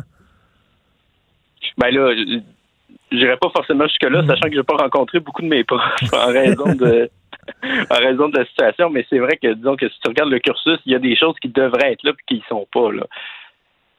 Et moi, moi, je, me souviens quand j'étais au cégep, là, mes cours de philosophie, c'était rien Marx, Marx, Marx, Marx, Marx. C'était ça. C'était à l'époque où on pouvait fumer en classe. hein, euh, je suis pas jeune. Et là, la, la prof, je me souviens, là, ma prof là, de, de philosophie, elle roulait ses cigarettes. Là, euh, puis là, elle nous parlait de Karl Marx. puis ce n'était que ça. Je veux dire, je, n'avais absolument pas accès euh, aux idées conservatrices. Donc, ça n'a pas vraiment changé, ce que vous dites. Là. Non, non, non. Mais pourtant, c'est ça qui est intéressant, c'est que malgré tout ça, si tu regardes la vraie majorité des jeunes, celles qui votent euh, en matière de nombre, elle n'est pas d'accord avec, euh, avec cet agenda progressiste-là aujourd'hui. C'est ça, les sondages. je- D'ailleurs, euh, j'avais vu un récent sondage où la majorité des jeunes au Québec votaient CAC. Oui. Ça m'avait, ça m'avait assez étonné. Je croyais que les jeunes auraient été plus du côté de Québec solidaire. Ben, on regarde, on voit qu'ils le sont plus proportionnellement, mais en nombre absolu, c'est la CAQ qui a euh, la pluralité des jeunes, disons. là. Mais ça, on n'en entend pas parler. Là. Puis les Marie-Louise Arsenault, comme que j'apostrophais dans mon texte, elle le dit pas, puis ça ne l'intéresse pas non plus. Ben, c'est ça, Marie-Louise Arsenault, donc animatrice à Télé-Québec et à Radio-Canada, euh, qui a écrit euh, un tweet, là, qui a publier un tweet en disant que tous les jeunes, elle, elle a parlé euh, pendant deux heures à des jeunes woke, ben, elle, disait toute la génération de ces gens-là, là, euh, 15-16 ans, ils sont tous woke, puis les vieux, vous êtes mieux de vous accrocher parce que les autres y arrivent puis ont des idées. Euh, ben, elle, elle- elle faisait des grosses euh, généralités. Non, bien sûr. Puis c'est ça que je dis dans mon texte aussi. Des fois, j'ai l'impression qu'on nous instrumentalise un peu comme jeunes, tu sais, parce qu'il faut pas penser que ces idées-là, on est avec. C'est on, s'est fait un peu imposer à l'école par moment. Tu, sais, tu regardes le cours d'éthique et culture religieuse que je sais que vous pourfendez constamment. Euh, tu sais, c'est ça que ça donne. Puis même là, ça va pas chercher une majorité. Mais moi, j'ai l'impression qu'il y en a qui veulent carrément instrumentaliser les jeunes pour dire à ceux qui, qui sont leurs adversaires aujourd'hui, vous menez des combats d'arrière-garde. euh, vous vous battez pour rien dans le fond parce qu'on a l'avenir de notre côté puis on voit que c'est pas vrai au final. Donc, ce que vous me dites aussi, c'est que c'est pas vrai, M. Martineau, que tous les jeunes, c'est des petits lapins. Mais non. Il y, en a qui sont pas des lapins. Mais non, évidemment. Heureusement, mon Dieu. Euh, euh, qu'est-ce que qu'est-ce que vous voulez faire plus tard? Vous, vous, euh, étudiez donc en philosophie, sciences politiques. Est-ce que vous voulez, euh, comme Mathieu Bock-Côté, participer à la vie intellectuelle du Québec en publiant des livres, en, en publiant des textes dans des revues? Ah oui, moi, c'est sincèrement, c'est ça que je voudrais faire. Puis, pas divulgacher trop, mais j'ai déjà un livre dans le pipeline. là, fait que ça... Ah oui, vous êtes en train d'écrire? Wow, génial. Non, j'adore ça. Des gens de 20 ans qui euh, peuvent prendre une distance. Vous avez un mouvement qui est quand même gros, là, et euh, que vous, ce que vous dites, c'est que euh, je veux penser par moi-même. C'est pas vrai que je vais embarquer dans une secte et répéter ce que les gens me disent de répéter. Je veux. vous êtes pour la libre pensée.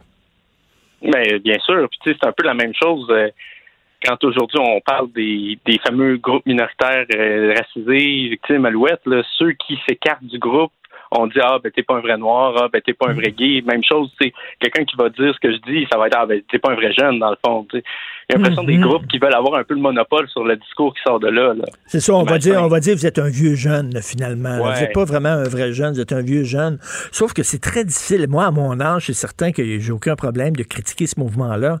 Euh, je suis pas dedans. Mais quand on est jeune, on a besoin du, d'être reconnu par, euh, par nos amis, par les gens autour. On a plus besoin de faire partie d'une gang. Quand tu es jeune, euh, ça doit être plus difficile pour vous. Puis ça demande, je trouve, plus de courage quand on a 20 ans de, de dire, ben moi, je fais pas partie de la gang. Puis ça me tente pas. Ouais, ben, je dirais qu'on se trouve une autre gang. On se trouve une autre gang. Tu sais, mettons, moi, j'ai été impliqué dernièrement avec les jeunes de la Coalition Avenir Québec, puis c'est du bon monde qui sont pas euh, woke pour Saint-Saëns. Puis je pense qu'ils s'identifient à mon texte aujourd'hui, justement. J'ai eu des bons commentaires d'eux ce matin. Donc, vous êtes, plus- vous êtes plus nombreux qu'on pense. Oui, bien sûr. Et c'est ça, moi, je fais, je fais tout le temps le lien. Tu sais, à chaque fois qu'on interviewe une musulmane euh, à la télévision, c'est toujours une femme voilée. C'est très, très rare qu'on voit des musulmanes qui portent pas le voile. Pourtant, elles sont en majorité. Elles sont en majorité, mais on les interviewe pas. Un peu la même chose pour les jeunes, donc.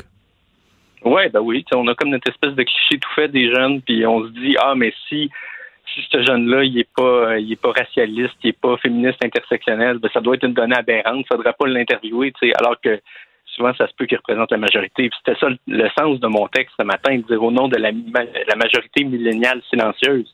Parce qu'on est une majorité à penser ça. Est-ce que vous portez un habit puis une cravate? En ce moment, non. non, non, non, mais tu sais, c'est le cliché, là. Des jeunes de droite, là. Ils ont des, ils ont des, ils ont des chaussures cirées, un habit puis une cravate. Non? Ouais, non, moi, je m'habille en jeune de philo souvent quand je vais à l'école, avec des t-shirts. En de- Ben, j'invite les gens à lire ce texte-là parce que ça, ça fait du bien. Comme je le dis, là, il faut vraiment du courage quand on a 20 ans et, de dire, euh, moi, j'embarque pas dans ce train-là. Donc, euh, le texte d'Étienne Alexandre Beauregard s'intitule Au nom de la majorité millénale silencieuse euh, à lire dans la, la section Faites la différence. Et j'ai très hâte de lire votre livre et continuer. On a besoin de gens comme ça qui ne sont pas des petits lapins. Merci. Merci de vos bons mots. Merci beaucoup, M. Beauregard. Martino, souvent imité, mais jamais égalé. Vous écoutez Martino. Cube, Cube Radio. Denise Bombardier, bonjour. Bonjour. À 20, à 20 ans, j'étais comme M. Bourgard. Je J'ai pas de, pas de difficulté à l'imaginer, mais vous aimez la chicane. Vous aimez la chicane. Dites-les donc, Denise, parce que hier, c'était le 8 mars, et plutôt qu'écrire un texte, le petit le texte conventionnel du 8 mars, oui, les femmes, etc., vous, vous avez dit, écoutez, attention, cette fête-là, depuis quelques années, elle est prise en otage par des féministes radicales. Oui, mais c'est pas parce que je cherche la chicane. C'est pas la chicane que j'aime. J'aime pas la chicane. Parce que je l'ai vécu dans ma maison. Mon père était toujours enragé du matin au soir. Non, c'est pas ça du tout. C'est que j'aime faire des nuances parce que je sais que la vérité est quelque part. Elle est, elle n'est pas dans un extrême ou dans un autre. Et je trouve qu'au Québec, et ça vous le savez, vous me connaissez assez, puis de toute façon, les gens me lisent. Puis, et puis en plus, je suis assez connue. Vous avez vu, j'étais tellement heureuse du. Ben oui. euh, des- ben oui, c'est étonnant. Bon, Le cas, sondage des femmes, euh, des femmes qui comptent au Québec, vous étiez là? 25. Je suis la neuvième sur 25, c'est quand même pas rien. C'est excellent. Hein? euh, Jeanne Mance est après moi.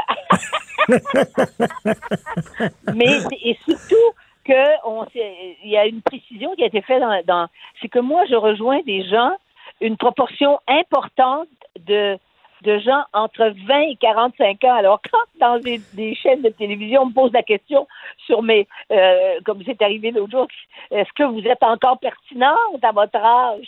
Ben moi, c'est les gens entre 20 et, et 45 ans. J'ai une proportion très importante de cette classe d'âge-là qui me suit, je le sais. C'est évident.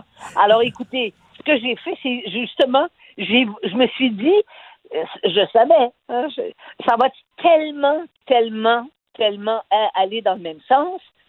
Ça va être une opération, encore une fois, de, tu sais, ce qu'on appelle demolition derby des hommes. Oui. Alors donc, euh, il faut quand même dire une chose, c'est que si tout, tout ce qu'on a, qu'on a obtenu au Québec, parce que ça, je veux dire, on n'a pas pu l'obtenir juste les femmes ensemble, il fallait qu'il y ait des hommes qui soient d'accord avec ça. De toute façon, c'était c'était c'était incontournable puisque les, il y avait plus d'hommes qui étaient dans, dans, au pouvoir qui pouvaient avoir les instruments pour changer les choses. Ils l'ont fait à nos côtés et parce qu'ils aimaient leurs femmes, parce qu'ils aimaient leurs filles et qu'ils voulaient pas que leurs filles soient des soient des citoyennes de seconde classe. Ben, je, je, je, lisais, je lisais un, un texte, c'était arrêtez de nous tuer les, vous les hommes, comme si tous les hommes étaient des tueurs de femmes. À un moment donné, là. Oui, mais c'est parce que vous, vous vous souvenez pas quand est arrivé le Polytechnique, je pense. Vous vous souvenez oui. pas que le lendemain, le lendemain du jour de Polytechnique, il y a des hommes qui sont descendus dans la rue. Des- vous savez, les hommes euh, plus féministes que les femmes, là, Oui. vous voyez les gens qui sont descendus, ils nous ont dit, nous sommes tous des tueurs. Tu sais, il y a quelque chose de, c'était immolez-nous, immolez-nous, nous nous immolons nous-mêmes. En fait, ils se castraient eux-mêmes puis ils demandaient aux femmes de les castrer, quoi. Hmm. C'était terrible, mais là, c'était dans un mouvement. Au moment de cette tragédie, c'est comme ça que un certain nombre d'hommes ont, ont- ont réagi, mais, il y a, mais, mais en plus, il y a beaucoup de gens qui ont repris ça, comme si, effectivement, euh, la majorité des hommes de la Terre, en tout cas, parlons chez nous, là, on va parler de... C'est trop compliqué de s'en aller au bout du monde, là, que la majorité des hommes voulaient tuer les femmes. C'est- C'est pas ça du tout. Alors, je me suis dit, puis c'est difficile, parce qu'il y a eu tous ces horribles meurtres Ben oui. euh, cinq, dans, cinq dans un mois, c'est quand même pas rien. Hein? Et puis, il y en a eu une vingtaine l'an dernier. Alors, mais il faut être capable de, de, de voir la réalité. C'est qu'on a perdu, vous savez, tu sais, les, faux, les false news, on a, on a vécu là-dedans, là. On est euh, avec Trump, puis euh, il faut sortir et aller voir, mais c'est quoi la vérité? Qu'est-ce qu'est la vérité? Là, par exemple, je lisais hier, j'ai pas voulu faire une chronique là-dessus, une doctorante, une doctorante qui fait une thèse sur des gens qui sont nés ailleurs qu'au Québec, et elle fait une thèse de doctorat. Juste là-dessus, elle est- sa thèse, c'est elle a vu 21 personnes. Ben oui, 21 personnes. Ouais, et puis sur les 21, il y a, il y a 30 de, des, des 21 qui disent qu'on est des racistes, euh, qu'on, qu'on, qui se sentent pas chez nous. Voyez, vous voyez ce genre de false news? De- et, et puis en plus, il faut se demander, mais comment ça se fait qu'on laisse faire des doctorats? Moi, j'en ai fait un doctorat. Je peux vous dire que quand j'ai choisi ma thèse, moi, je l'ai fait en Europe, à la Sorbonne, je peux vous dire qu'on ne pouvait pas choisir des sujets de thèse farfelus comme maintenant. Non, mais puis j'imagine que c'était pas rien à Ben l'interviewer voyons. 21 personnes. C'est Ben c'est pas, pas fort, ça. Alors, vous, en fait, après ça, vous généralisez. Donc, c'est pour ça que j'ai fait ça hier. J'ai eu l'idée, je savais pas quoi faire parce que je me suis dit, ou bien je fais rien là-dessus parce que je sais ce qui va se dire. Et tout à coup, j'ai pensé à la chanson de, de, de, de Diane Tell. Si j'étais un homme. Oui, qui est une très, très jolie chanson. Ben oui. Je me suis dit, ben, ça va donner le ton. Et ça a été extraordinaire, je vais vous dire pourquoi. Parce que moi, j'ai j'ai deux, vous savez, on a deux boîtes de, de courriel, là. On en a une à Québécois, puis l'autre. Ça a débordé à Québécois, ça débordait. Et 90% des gens qui m'ont écrit étaient des hommes hier. Ah oui. Oui, pour, pour me remercier. Ben, de, Denis, ça me fait penser, je suis allé à un moment donné, à, à- c'était votre anniversaire et c'était dans un restaurant, puis c'était, c'était bondé, c'était tous euh, vos amis qui étaient là. Et j'avais demandé aux hommes de se lever et de, de, de boire à votre santé. Tous les gars de la place étaient levés, parce que je dis, voici une féministe qui a toujours dit son amour des hommes québécois, en disant qu'on était ouvert et progressiste. Et ça m'a toujours touché de chez vous, ça. Oui. D'ailleurs, éventuellement, là, quand il va arriver euh, une occasion, je vais faire une chronique parce qu'il faut que ça soit dans les chroniques. Évidemment, je, je pourrais faire tout un livre là-dessus. Pourquoi j'aime les hommes Oui. Mais je vais faire une chronique là-dessus. Parce que les hommes québécois, quand même, là, ils ont fait du chemin, là, ils, ont, ils ont- ils ont- ils ont cheminé aux côtés des femmes féministes. là. On n'est peut-être pas parfait, là, mais on est quand même parmi les plus ouverts au monde. Oui. Mais moi, je me méfie de ceux. tu sais, Vous savez, les hommes là, de votre génération, ou un peu, un peu plus jeunes que vous, là, qui sont tous des. Tu sais, qui, qui se disent qu'ils sont féministes, puis dès que vous fermez le micro, ils disent ah, la, la ci, la ça, puis la hum. Vous voyez, puis elle, celle-là, je, vous voyez, moi, je me méfie de ça. Je me méfie de, je, je- ce que j'aime, c'est d'aller voir derrière les mots. Et parce que les mots, ça peut aussi être, ça peut être révélateur de deux choses. Ça peut être révélateur de ce que la personne est, et ça peut être révélateur de, de la fourberie de la personne qui vous parle. Alors donc, en ce sens-là, je me méfie. Mais c'est vrai. Mais c'est vrai. Moi, si j'avais pas eu d'homme, moi, il n'y avait pas de femmes qui ont fait ce que j'ai fait au début de ma carrière. C'est des, ce sont des hommes qui m'ont fait confiance. Ce sont des hommes qui m'ont de- qui m'ont donné le- qui m'ont donné l'antenne. C'était pas des femmes. Il n'y en avait pas de toute façon. Alors, et, et donc, j'ai eu des, des, des, des, des protecteurs qui ont Mm. cru en moi. Et c'est et, et c'est comme ça que j'ai et et et- il y en a eu de plus en plus. Il a fallu dans la fonction publique. Bon, ils ont fait des ils ont fait des quotas. Moi, j'ai avec les quotas, j'avoue que ça se discute, mais mais il fallait faire ça parce qu'il n'y avait pas assez de femmes. Mm. Euh, euh, tu sais, toutes les filles étaient secrétaires, quoi. C'est- C'était voilà, ça marchait comme ça. Mais mais c'est vrai, mais c'est vrai. Mais, mais Denise, en terminant, je veux vous entendre sur un, un- un truc. On n'a pas abordé ça. là. Je veux revenir sur la, la- la fameuse entrevue de Harry et Meghan. On voyait dans l'entrevue, par la façon dont Harry se comportait, et qu'il tenait tout le temps la main de sa femme et tout ça, que c'est elle qui gère. Là. On voyait que ce gars-là était totalement dans l'ombre de sa femme et, c'est elle qui menait. Puis je me disais, c'est-tu sexy pour une femme de voir un gars comme ça? comme quas- quasiment à quatre pattes devant sa blonde? Je pose la question. Non, je suis pas d'accord du tout avec vous. Non? Euh, pour vous dire très franchement, non, pas du tout. Ce, ce- ce garçon-là, il avait, il avait huit ans quand sa mère est morte. Il est un petit prince. Il a vécu dans une prison. Les princes, malgré tous les papiers qui sortent, c'est épouvantable les papiers qui sortent actuellement au Québec là-dessus. Où ils citent d'ailleurs les pires journalistes euh, euh, anglais. Euh, c'est c'est épouvantable.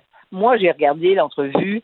C'est évident, c'est une mise en scène. C'est évident que cette femme-là contrôle très, très bien l'image. Et puis, en plus, elle est devenue amie après coup, parce que quand elle l'a invité à son mariage, euh, Megan a invité euh, Oprah. Je pense pas qu'ils étaient très amis, mais là, en plus, c'est sa voisine, puis ça va être sa partenaire professionnelle. Bon. Mais ceci dit, je crois que ce- cet homme-là, euh, ce garçon-là, était, a eu une vie extrêmement difficile. La mort de sa mère, il était plus petit que son grand frère là, à l'époque. Il avait à peu près 7-8 ans, là, lui. Et, euh, et il a vécu isolé, enfermé. Enfermé, c'est une, c'est une entreprise, euh, c'est une entreprise, euh, euh, c'est une compagnie, effectivement. Il appelle ça de firm, la monarchie. Mais c'est pas seulement ça. Personne ne met ça de l'avant. La monarchie euh, en Angleterre, d'abord, ça date de, de 1200 ans.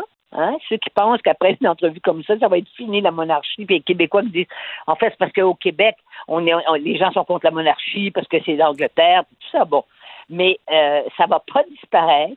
Euh, c'est fait d'êtres humains et la monarchie, c'est le fondement de, c'est le fondement politique de la Grande-Bretagne. Mais vous vous trouvez pas que c'était quand même des gens qui se plaignent un peu la bouche ouverte en pleine pandémie, alors que, que des gens qui souffrent vraiment, eux sont dans une maison à 18 millions de dollars à Beverly Hills. On s'entend là que bou ou ou Oui, là. mais excusez-moi, là, on boit des bouteilles à 100 dollars. Si on l'écrivait tous les jours, vous verriez qu'on aurait pu, les jeunes, hein, on peut boire des bouteilles à 100 dollars, on n'en boit pas tous les jours, parce que d'abord, on ne boit pas du vin tous les jours, puis deuxièmement, euh, bon, euh, mais euh, vous savez, je veux dire, ça, quand on se met à dire, mais oui, mais lui, il boit des bouteilles, lui, il va dans un bel hôtel 5 étoiles, Vous savez, au Québec, là, en particulier, je veux dire, on est, tu le côté misérabiliste qui a existé au Québec, le côté anti-élitiste, le côté, par exemple, ça va loin.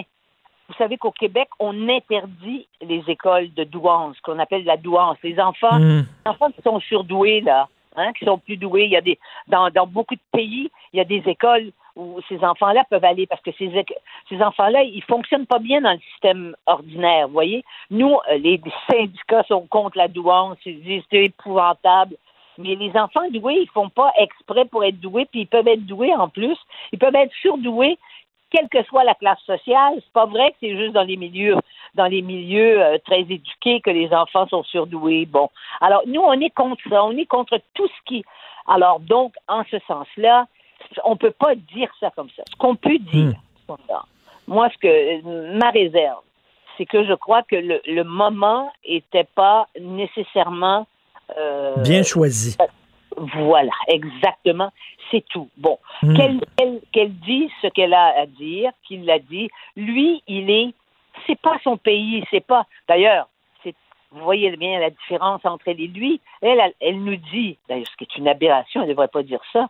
Elle nous dit qu'elle a qu'elle qu'elle est allée sur YouTube pour apprendre l'hymne national. Ben ouais. Personne, Non. que personne l'a aidé, qu'elle savait pas. Ça, À ça avait partir pas ça vous pas de tombez en sens. amour avec le, le prince d'Angleterre, il me semble qu'il faut que vous sachiez que Shakespeare, c'est pas une marque de, c'est pas, c'est pas, une, c'est pas une marque de bière. Oui, non, non, ça, Mais là. la- de la même façon, il faut que vous sachiez que God Save the Queen, ben, il faut que vous l'appreniez parce que vous allez être à côté de lui puis ils vont, ils vont chanter. Vous voyez, c'est toutes des Oui, niaiseries. et pareilles, pas, mais euh, vous voyez un peu l'inculture tout de Ben même. oui, euh, et pas la version des Sex Pistols euh, de God Save the Queen. Merci beaucoup, Denise. Merci beaucoup. Bonne semaine. Merci. au revoir. Bonne journée. Moi, homme, je serais capitaine d'un bateau vert et blanc. Pour une écoute en tout temps, ce commentaire de Denise Bombardier est maintenant disponible dans la section balado de l'application ou du site cube.radio. Un balado où Denise Bombardier remonte le fil de sa mémoire pour discuter des enjeux de la société québécoise contemporaine. La chambre de Léo a été rénovée par un entrepreneur recommandé par Renault Assistance. Il a tout pris en main pour laisser les parents s'extasier devant leur petit Léo. Renault Assistance, on se dédie à l'espace le plus important de votre vie. Un message d'Espace pour Brio, une initiative de Desjardins. Joignez-vous à la discussion. Appelez ou textez le 187 Cube Radio 1877 827 2346.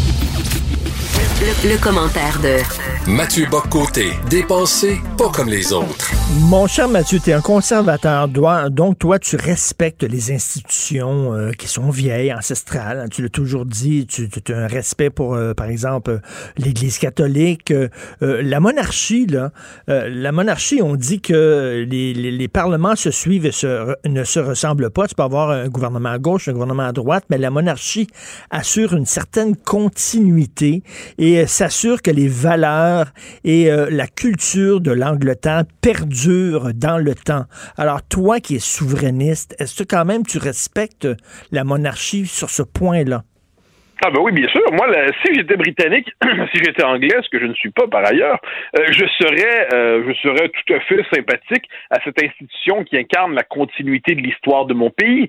Si j'étais anglais, si j'étais britannique, je me rappellerais qu'à des moments importants de l'histoire, la couronne a été capable d'incarner la continuité, une forme de stabilité au moment de la guerre. Je me dirais que c'est un, c'est une expression institutionnelle de, de l'identité britannique, de, à tout le moins de l'identité anglaise. Et si j'étais anglais, je serais tout ça. Mais euh, et si j'étais anglais, que je ne suis pas, je serais assez agacé par l'espèce de, spectacle des, des ados royaux exilés, hein, de ces milliardaires qui se prennent pour des prolétaires, euh, ou de ces millionnaires, pardon, je, je viens de les déclarer, j'ai pas voulu les surclasser, euh, qui se prennent pour des, des, des prolétaires et qui sont en exil dans un, un palace doré, dans une villa dorée, en train de nous expliquer à quel point la vie est difficile euh, en cette année pandémique, comment ne pas pleurer avec eux sur leur sort. Mais donc, si j'étais britannique, je serais, euh, je serais assez vexé. En plus des accusations un peu perfides, hein. une accusation de racisme, on ne dit pas qui elle vise. Donc, c'est toute l'institution qu'on accuse Ben à oui. travers ça.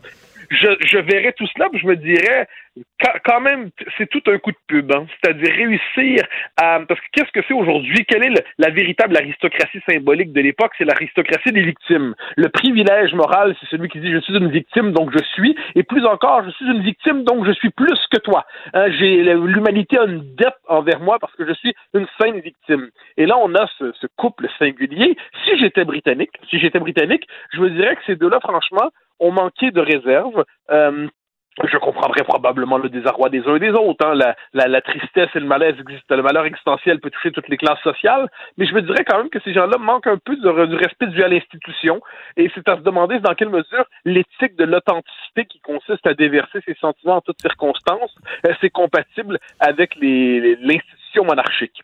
Mais c'est tellement pas britannique.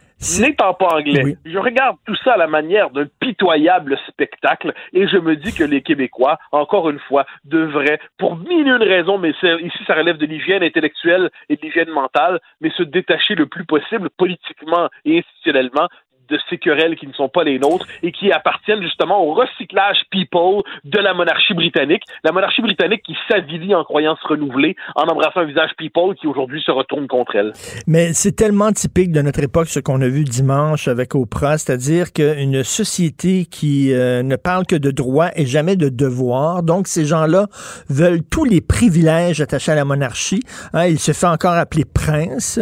Euh, il veut la gloire, il veut l'argent, il veut tous les privilèges qui vont avec. Euh, soudainement, les portes de Netflix s'ouvrent par magie parce que c'est Prince Harry qui, cogne à la porte, mais sans les devoirs, c'est-à-dire les tâches plates, d'être un monarque, puis d'assister à des, à, des inaugurations de, jardins botaniques, puis tout ça. Ben moi, je pas exact quelle image. Mais non, mais moi, je suis d'accord. En fait, c'est la, formule. Hein. Euh, est-ce qu'il s'agit de servir ou de se servir? Alors, s'il y avait des fonctions, des privilèges traditionnellement accordés, il y en avait, c'est moins qu'on puisse dire, à l'aristocratie, euh, à la noblesse, à la monarchie, historiquement, parce qu'ensuite, euh, ces privilèges-là se sont installés euh, et se sont défendus pour eux-mêmes. Mais c'était en, échange d'une, théoriquement, d'un devoir plus grand, d'un sens du devoir, d'un engagement, d'une réserve, c'est-à-dire les privilèges se payaient d'un engagement plus grand, d'une existence vouée à quelque chose qui les dépassait c'est pas exactement ce qu'on voit aujourd'hui dans cette espèce de dégénérescence symbolique de la monarchie sur le mode people. Désormais, qu'est-ce que c'est? C'est que ça permet à une actrice de série B euh, de s'acheter euh, la, possibilité d'un titre royal et d'ensuite pleurer parce qu'elle n'a pas une vie de princesse version Disney. Euh, et, et, puisque ça fonctionne pas, et là c'est fascinant quand même, j'y reviens, l'accusation de racisme est utilisée sans la préciser. Parce qu'effectivement, si quelqu'un a dit ce qu'elle ce qu'elle prétend, ce qu'on prétend, eh bien effectivement, cette personne-là, c'est scandaleux. Ce qu'elle a dit, s'inquiéter de la couleur de la peau du bébé, ce serait scandaleux. Mais puisqu'on lance l'accusation de manière venimeuse comme ça, sans préciser ce dont il est question, c'est toute une institution qui est touchée. Qui est touchée de quelle manière? Eh bien, justement, la manière de personnes qui voulaient goûter les délices hein, des fontaines hmm. de chocolat, qui voulaient goûter le monde doré des princesses et des princes, et, mais, mais, qui ne voulaient pas des fonctions qui venaient avec ça. Et c'est le grand contraste de ce point de vue entre Elisabeth II, euh, qui incarne, euh, puis qui a été d'ailleurs magnifiée par la série euh, de Crown ensuite, mais qui, qui incarne à un certain sens de la réserve, de la discipline, de la pudeur monarchique, avec de l'autre côté ceux qui ne veulent en retenir finalement que le clinquant et le brillant. Nulle surprise ici, mais le contraste est tellement fort qu'on pourrait presque en pleurer si on était Écoute, Le film, tout à fait, le film de Queen, qui était à la base, qui, qui, qui, a inspiré après ça la série The Crown. Le film de Queen, qui était sur la reine après la mort de la princesse Diana où tout le monde pleurait en public et tout ça, et qu'on demandait à la reine, sortez de votre réserve et euh, participez à ce spectacle des larmes publiques et de, de brailler, puis tout ça. Et tu vois dans une scène magnifique où la, scène, la, reine sort, puis bon, euh, parce que les gens demandent qu'elle montre une émotion. Et elle sort, puis elle regarde les fleurs qui sont là, qui sont déposées là, en souvenir de Lady Di, puis tu sens que ça ne tente pas de participer à cette game-là. Et elle a dit, les Anglais, on, est comme ça, il y a une retenue, il y a une pudeur, et elle est importante. Et, arrêtez de me demander de participer à votre, à votre show. Oui, mais, absolument. Ça, c'est une chose fondamentale. Hein. C'est-à-dire, certains peuples sont associés à des vertus, disons ça comme ça. On pourrait dire qu'il y a, euh, chez les Français, il y a cette image de l'élégance, de l'art de la conversation. Chez l'Italien, il y a aussi l'élégance, une forme de, joie de vivre aussi. Chez les Anglais, il y a une pudeur, une saine pudeur. Euh, je pense que le général de Gaulle qui disait que le peuple britannique avait su faire de l'ennui une vertu. Hein, il disait qu'il n'y avait pas un pays dans le monde où on s'ennuyait autant qu'en Grande-Bretagne, et particulièrement dans un club anglais où on avait transformé l'ennui en art de vivre. Ah, c'est quand même pas mal. Les Américains ont comme vertu l'esprit d'entreprise, l'efficacité. Euh, bon, on pourrait trouver ça, on pourrait trouver à chaque peuple des vertus. La vertu, en réalité, il y a un véritable sens de la retenue qui se voit partout, dans une certaine élégance vestimentaire, dans une manière d'aborder la société, dans un certain flegme britannique. Hein. On parle rarement du flegme italien, mais on mm. parle du flegme britannique. Et de la même manière, on va pas parler de l'extravagance anglaise, on va parler de l'extravagance italienne. Ensuite, ce sont des stéréotypes, ce sont des, des, des, des, des images, mais qui disent quelque chose du caractère du pays. La monarchie britannique trouve sa grandeur dans la mesure où on lui en trouve une dans cette retenue, dans cette capacité de ne pas céder justement à l'époque lacrymale. Mm. Or, aujourd'hui, le contraste est là. Le contraste est entre cette espèce d'impératif lacrymal et de l'autre côté, cette saine retenue qui permet aux institutions justement de traverser le temps. Mais aujourd'hui, justement, il faut en permanence, c'est des réseaux sociaux, pas seulement, il faut en permanence afficher sa vertu. Il faut en permanence afficher sa sensibilité, son authenticité. Hein. C'est l'authenticité théâtralisée et scénarisée. Eh c'est le grand contraste de ce point de vue entre la retenue et de l'autre côté cette éthique de l'authenticité mise en scène, scénarisée, théâtralisée, Oprah Winfreyisée. On regarde le contraste et on se dit ben, c'est presque entre deux mondes qu'il faut choisir, mais manifestement il y en a qui voulaient là-dedans la fortune, la gloire, mais aussi la vie de starlet. Euh, ben, quand on vit tout ça ensemble, mais ça fait nos deux tourtereaux exilés. Et c'est pour ça que même si je veux rien savoir la monarchie. Je rêve qu'on s'en débarrasse euh, au Québec et au Canada. Cela dit, j'ai toujours un faible pour Élisabeth II qui dit il faut résister au temps. Il faut résister aux modes. Ben, c'est la, fonction, de, enfin, à chaque institution sa fonction. C'est la fonction de, des grandes monarchies d'être capable d'incarner dedans, surtout dans les temps modernes. Elles incarnent la continuité et la permanence de l'histoire. On pourrait même dire à certains égards, mais ça, je parle pas au niveau des questions de morale privée, qui, euh, mais je parle au niveau de l'institution, l'Église catholique trouve une partie de sa force dans sa capacité à incarner la permanence et, euh, et, et la continuité. Donc les institutions qui incarnent ça, une partie de leur prestige vient de leur capacité à incarner ça. À partir du moment où les institutions qui ont pour fonction d'incarner la durée et la continuité décident de se convertir à la logique du changement permanent sous le signe aujourd'hui du people absolu, de se dissoudre dans la logique people, elles perdent le restant de pertinence qu'elles pouvaient encore avoir. Écoute, euh, la, monarchie, la monarchie anglaise, quand tu y penses, c'est comme si on avait pris des, des, des, des, gens qui représentaient parfaitement l'Angleterre, des typiques anglais, on les avait mis dans le formol, et là, euh, dans un musée, et là, on avait dit, ben l'Angleterre va changer, il va y avoir des migrations, tout l'Angleterre va changer, mais si vous voulez savoir c'est quoi l'esprit anglais, allez dans ce musée-là qui s'appelle le Buckingham Palace, et vous allez voir dans des bouteilles de formol des types anglais qui vont vous rappeler c'est quoi l'Angleterre. Oui, mais oui, mais tu as raison.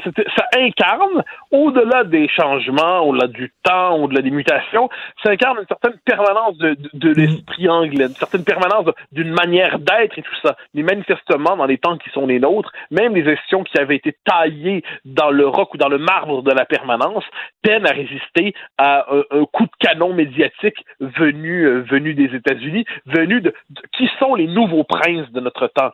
C'est le star system planétaire, qui sont les nouveaux princes, princesses, c'est le star system, c'est les, vedettes hollywoodiennes ou à prétention hollywoodienne, euh, qui aujourd'hui, par ailleurs, ont ce culot exceptionnel de prétendre se reconvertir en victimes pour peu. Euh, en fait, ils cherchent leur catégorie victimaire pour l'embrasser, pour dire qu'en plus d'être milliardaires, ils sont victimes, donc ils ont un double titre de noblesse. Euh, il y, a quelque chose à travers tout cela qui, qui peut susciter méfiance ou amusement. Est-ce que le Québec séparé, une fois qu'il est un pays, devrait devenir une monarchie, se trouver un roi? je pense que la République du Québec nous conviendra parfaitement avec un président élu, un premier ministre, j'ai hors quel système on aura, mais de, délivrons-nous des rois dans les circonstances et contentons-nous d'une juste, équitable et débonnaire République du Québec. Tu sais qu'elle a dit, là, elle a regardé la petite sirène, puis elle a dit, elle a dit ça en entrevue, j'ai regardé la petite sirène et je m'identifiais au personnage principal parce que elle, elle a perdu la voix. Moment, Christian, elle s'identifiait à un personnage de cartoon de Walt Disney. C'était vraiment ah, pathétique. Qui on veut, hein, Woody Allen s'identifie à Dieu, moi je m'identifie au général de Gaulle et tu t'identifies à Christopher Hitchens. On a chacun, je crois, nos modèles. Aucun d'entre eux n'est déshonorant. Elle, elle choisit la petite sirène, dans la conserve. Merci Mathieu, à demain. Salut. Bye bye. Pour une écoute en tout temps, ce commentaire de Mathieu Bocoté est maintenant disponible dans la section balado de l'application ou du site cube.radio. Tout comme la série podcast de Mathieu Bocoté, Les idées mènent le monde. Un balado qui cherche à mettre en lumière, à travers le travail des intellectuels, les grands enjeux de notre société. Ben oui, on le sait.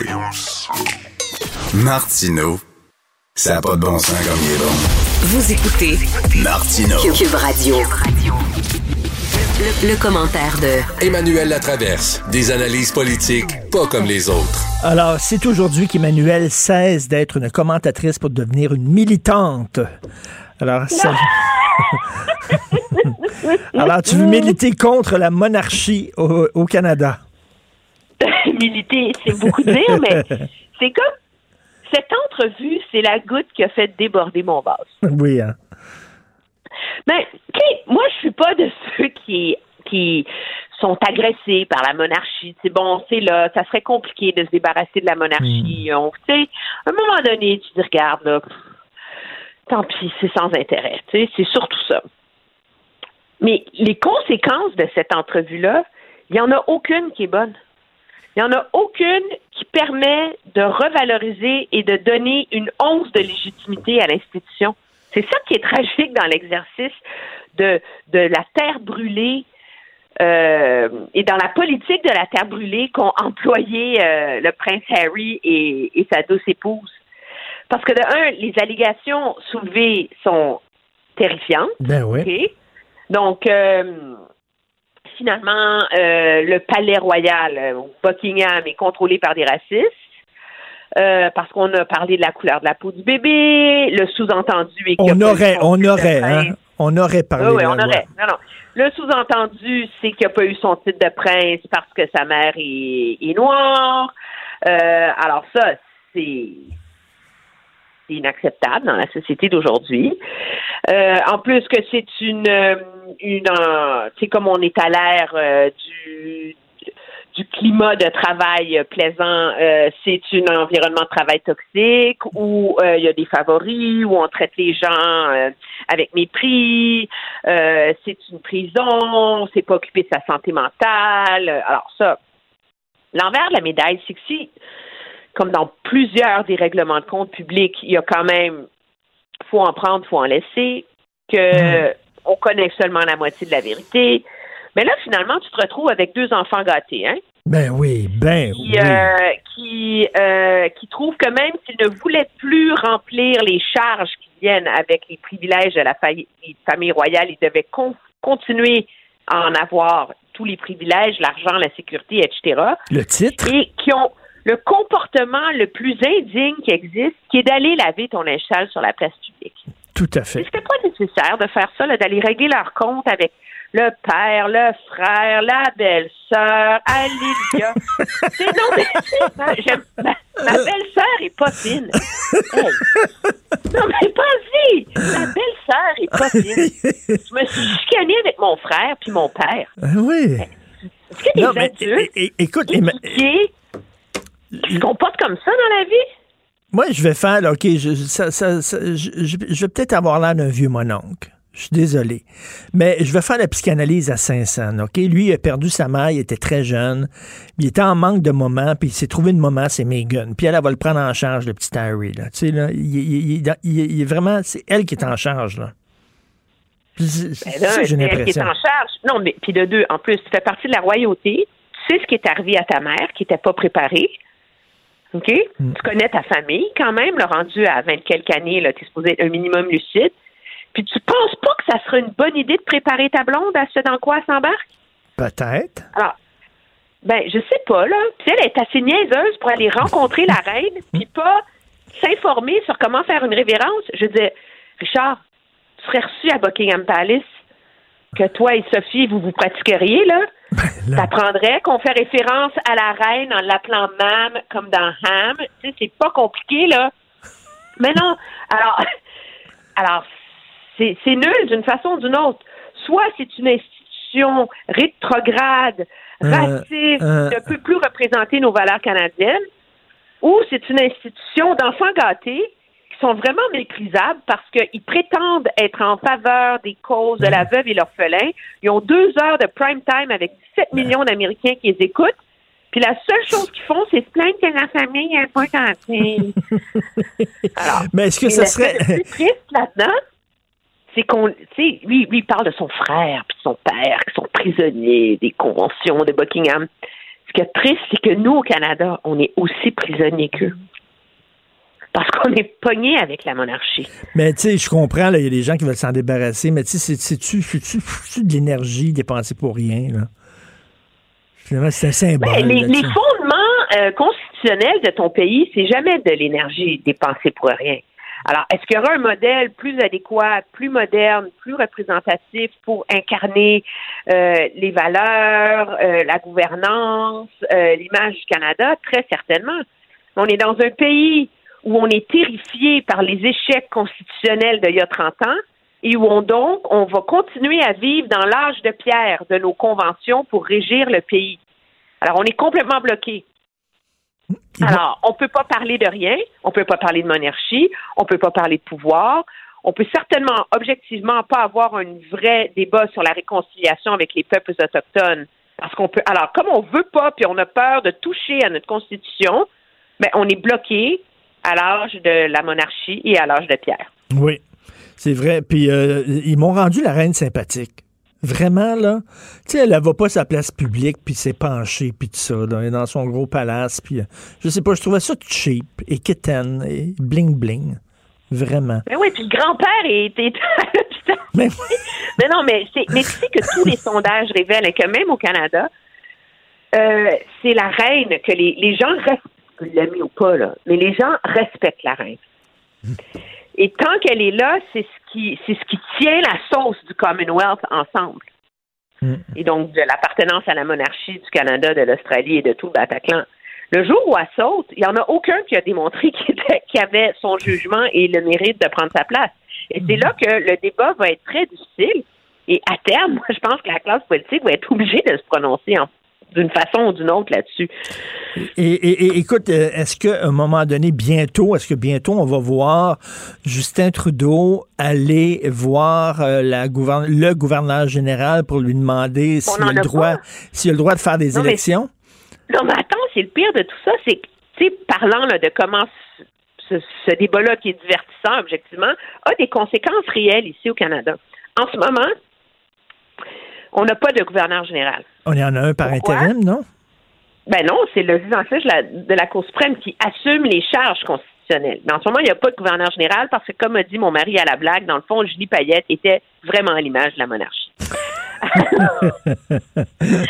Alors, morale de l'histoire, là, ça vient compliquer le choix du premier ministre parce que, bon, il y a certains anglos qui avaient le fantasme que le prince Harry devienne notre gouverneur général. Bon, ben ça, c'est ça, c'est loupé, on s'entend. Euh, mais après ça, comment le premier ministre fait pour aller voir un, Cana- un éminent Canadien et lui demande Je te demande de représenter la monarchie au Canada. La personne intelligente va dire Laquelle monarchie? Celle qu'on accuse de racisme? Celle qu'on accuse d'insensibilité au tra- au- à la tragédie de la santé mentale? Ou celle qui se plaint la bouche pleine dans, une, dans un château de 15 millions de dollars? Alors, ça vient compliquer tout le choix du premier ministre. Parce que n'importe quel nouveau gouverneur général va être forcé de prendre position dans ce débat qui déchire la monarchie si tu la représentes toi-même. Alors, je sais pas. Mais est-ce que. Est-ce que et et cela dit, est-ce que. Ben, est-ce qu'on s'en va en élection, là, bientôt, là? Ben, Selon moi, toi? je regardais ça dans mon esprit, la fenêtre, elle est maintenant. Je t'explique. Rendu au mois d'avril, premièrement, regarde le calendrier parlementaire. On a appris entre les branches par une source parlé au Globe and Mail, ça c'est une façon de faire une fuite et d'en informer le Canada, que tu vois, le, dé- le budget ne sera pas déposé en mars. Puis il reste une seule semaine pour siéger, c'est la semaine du 22. Alors on oublie ça. La Chambre ne siège pas jusqu'au 12 avril. Hmm?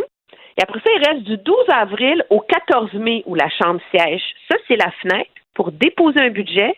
Et si tu déclenches les élections avant le 16 mai, tu votes le 21 juin. Le vois-tu, là? C'est un, six, t'as un cinq semaines parfait.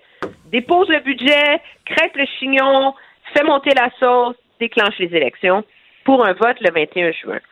On va être rendu là une campagne en mai. Beaucoup de, gens, savoir- beaucoup de gens vaccinés d'ici là. Beaucoup de gens vaccinés, beaucoup de gens très contents à l'idée de peut-être avoir un été dans une semi-normalité, un strict minimum, ça nous réjouirait monumentalement. Le gouvernement va déposer un budget féministe, progressiste, il y en a pour tout le monde. Et jusqu'ici, ça a assez bien marché pour lui. Et le Parti conservateur est encore dans des déchirements internes avec le Congrès qui s'en vient la semaine prochaine. On en reparlera à ce moment-là. Mais faites le calcul pour que les libéraux, les conservateurs prennent le pouvoir, il faut qu'ils réussissent à flipper, OK? 18 sièges au Canada. Ça, c'est aller en chercher deux, trois au Québec? Hmm? Mettons deux au Québec de plus. Trois de plus dans les maritimes. C'est 15 jouable. en Ontario. C'est jouable. C'est jouable. Mais c'est jouable quand le chef conservateur est pris dans des chicanes internes Ah, sur la place des conservateurs Ben oui. sociaux. C'est jouable quand le chef conservateur n'a eu aucune tribune parce qu'on est en pandémie, donc personne ne la connaît. Est-ce que ça va être aussi jouable à l'automne? Non. Je suis pas certaine. Non, effectivement, tu as raison. C'est plus. Je euh, suis pas certaine parce que quand on arrive à l'automne, on va être, on sera plus jugé sur juste la pandémie, mais sur comment tu vas t'occuper de nous dans l'avenir, c'est quoi le plan de relance, où on s'en va. Ben Et là, c'est moins évident. Non, non, tout à fait. M. Trudeau, qui a eu toute la glace à lui depuis un an, il est quand même juste à 35% dans les intentions de vote. Il est le seul, au Canada, sauf Jason Kenney, dont la gestion est un désastre monumental, on n'en parle pas de lui, mais tous les autres premiers ministres ont profité en termes électoraux. Doug Ford, etc., etc., etc., là. Donc, Puis en on- Ontario, M. Trudeau peut plus faire campagne en brandissant Doug Ford comme euh, l'épouvantail trumpiste qui menace le Canada, là. Donc, Alors, on serait en campagne, on serait en campagne au mois de mai.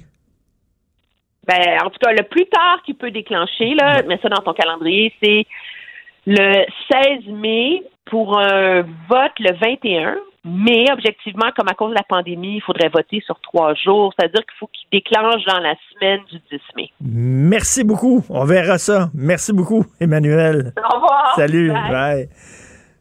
Hey, euh, Richard. Il m'a envoyé, Benoît m'a envoyé une photo. Il est en train de tout démolir chez eux. Oui, monsieur. Ça passe coup de masse. Ça fait du bien. Enlever le béton, enlever la céramique, enlever le plancher. Let's go. On, on change la salle de bain. Euh, Il est en train de tout démolir. Ça fait- mais ça fait du bien. Ça fait hein. du bien. Puis Taper ça- mur. Puis tu vois, l'eau avait euh, s'était infiltrée. Fait qu'on va changer le plywood, on va faire tout ça. C'est le fun. Euh, T'es un- Jer- Jerry est à la maison, il est en T'es train de faire le suivi. T'es un vrai homme. Moi, je suis un vrai. Moi, c'est- c'est- c'est- Puis je suis capable de faire à manger en plus. Ah bon. Ah non, puis qu'est-ce que tu veux, je suis là. Ça, il n'y en a pas beaucoup comme moi. là. Tu sais, c'est. Hey, écoute, faut qu'on faut qu'on fasse ça vite parce que Oui, j'ai j'ai Denis Leclerc qui, qui- à qui je vais parler. Lui, là, il se met. Écoute ça, Richard, tu sais, on en a parlé beaucoup. Vaccinum, Vaccinum Québec. Alors, c'est un regroupement de scientifiques puis d'experts pour prévoir la prochaine pandémie, pour prévoir le prochain virus d'influenza ou de coronavirus. Alors, le- eux autres proposent quelque chose et il y a un plan d'affaires sur six ans qui coûterait 25 millions. Pas cher, là, pour prévoir, puis, puis prévoir de- une base de, de vaccins pour tout, pour tout virus qui correspondrait pas exactement à ce qu'ils ont préparé. c'est bon. Ils prendraient de l'avance. Mais là, ça prend du financement. Donc, on va lui parler. Pierre-Hugues Boisvenu sur euh, ce qu'attendent les familles des cinq femmes victimes de violences conjugales, là, les cinq femmes tuées. Là, et euh, M. Boisvenu va déposer un projet de loi le 30 mars prochain pour changer euh, la donne. Et à midi, on a une exclusivité. Euh, Il y a une... Je peux pas en parler. C'est quoi? Je peux pas en parler. Ah oui, donc? Non, non, c'est sous embargo jusqu'à 11 heures. Mais je peux pas en parler. Ben salaud. Hein? OK, à Là, midi. Là, là, je suis tout nu devant la vitrine, la porte est barrée. Merci à la recherche Carl Marchand, Maude Boutet. Merci à la console de réalisation Jean-François Roy et Sébastien Laperrière, le gars de Trois-Rivières. On se reparle demain à 8 h et on écoute Benoît. Cube Radio.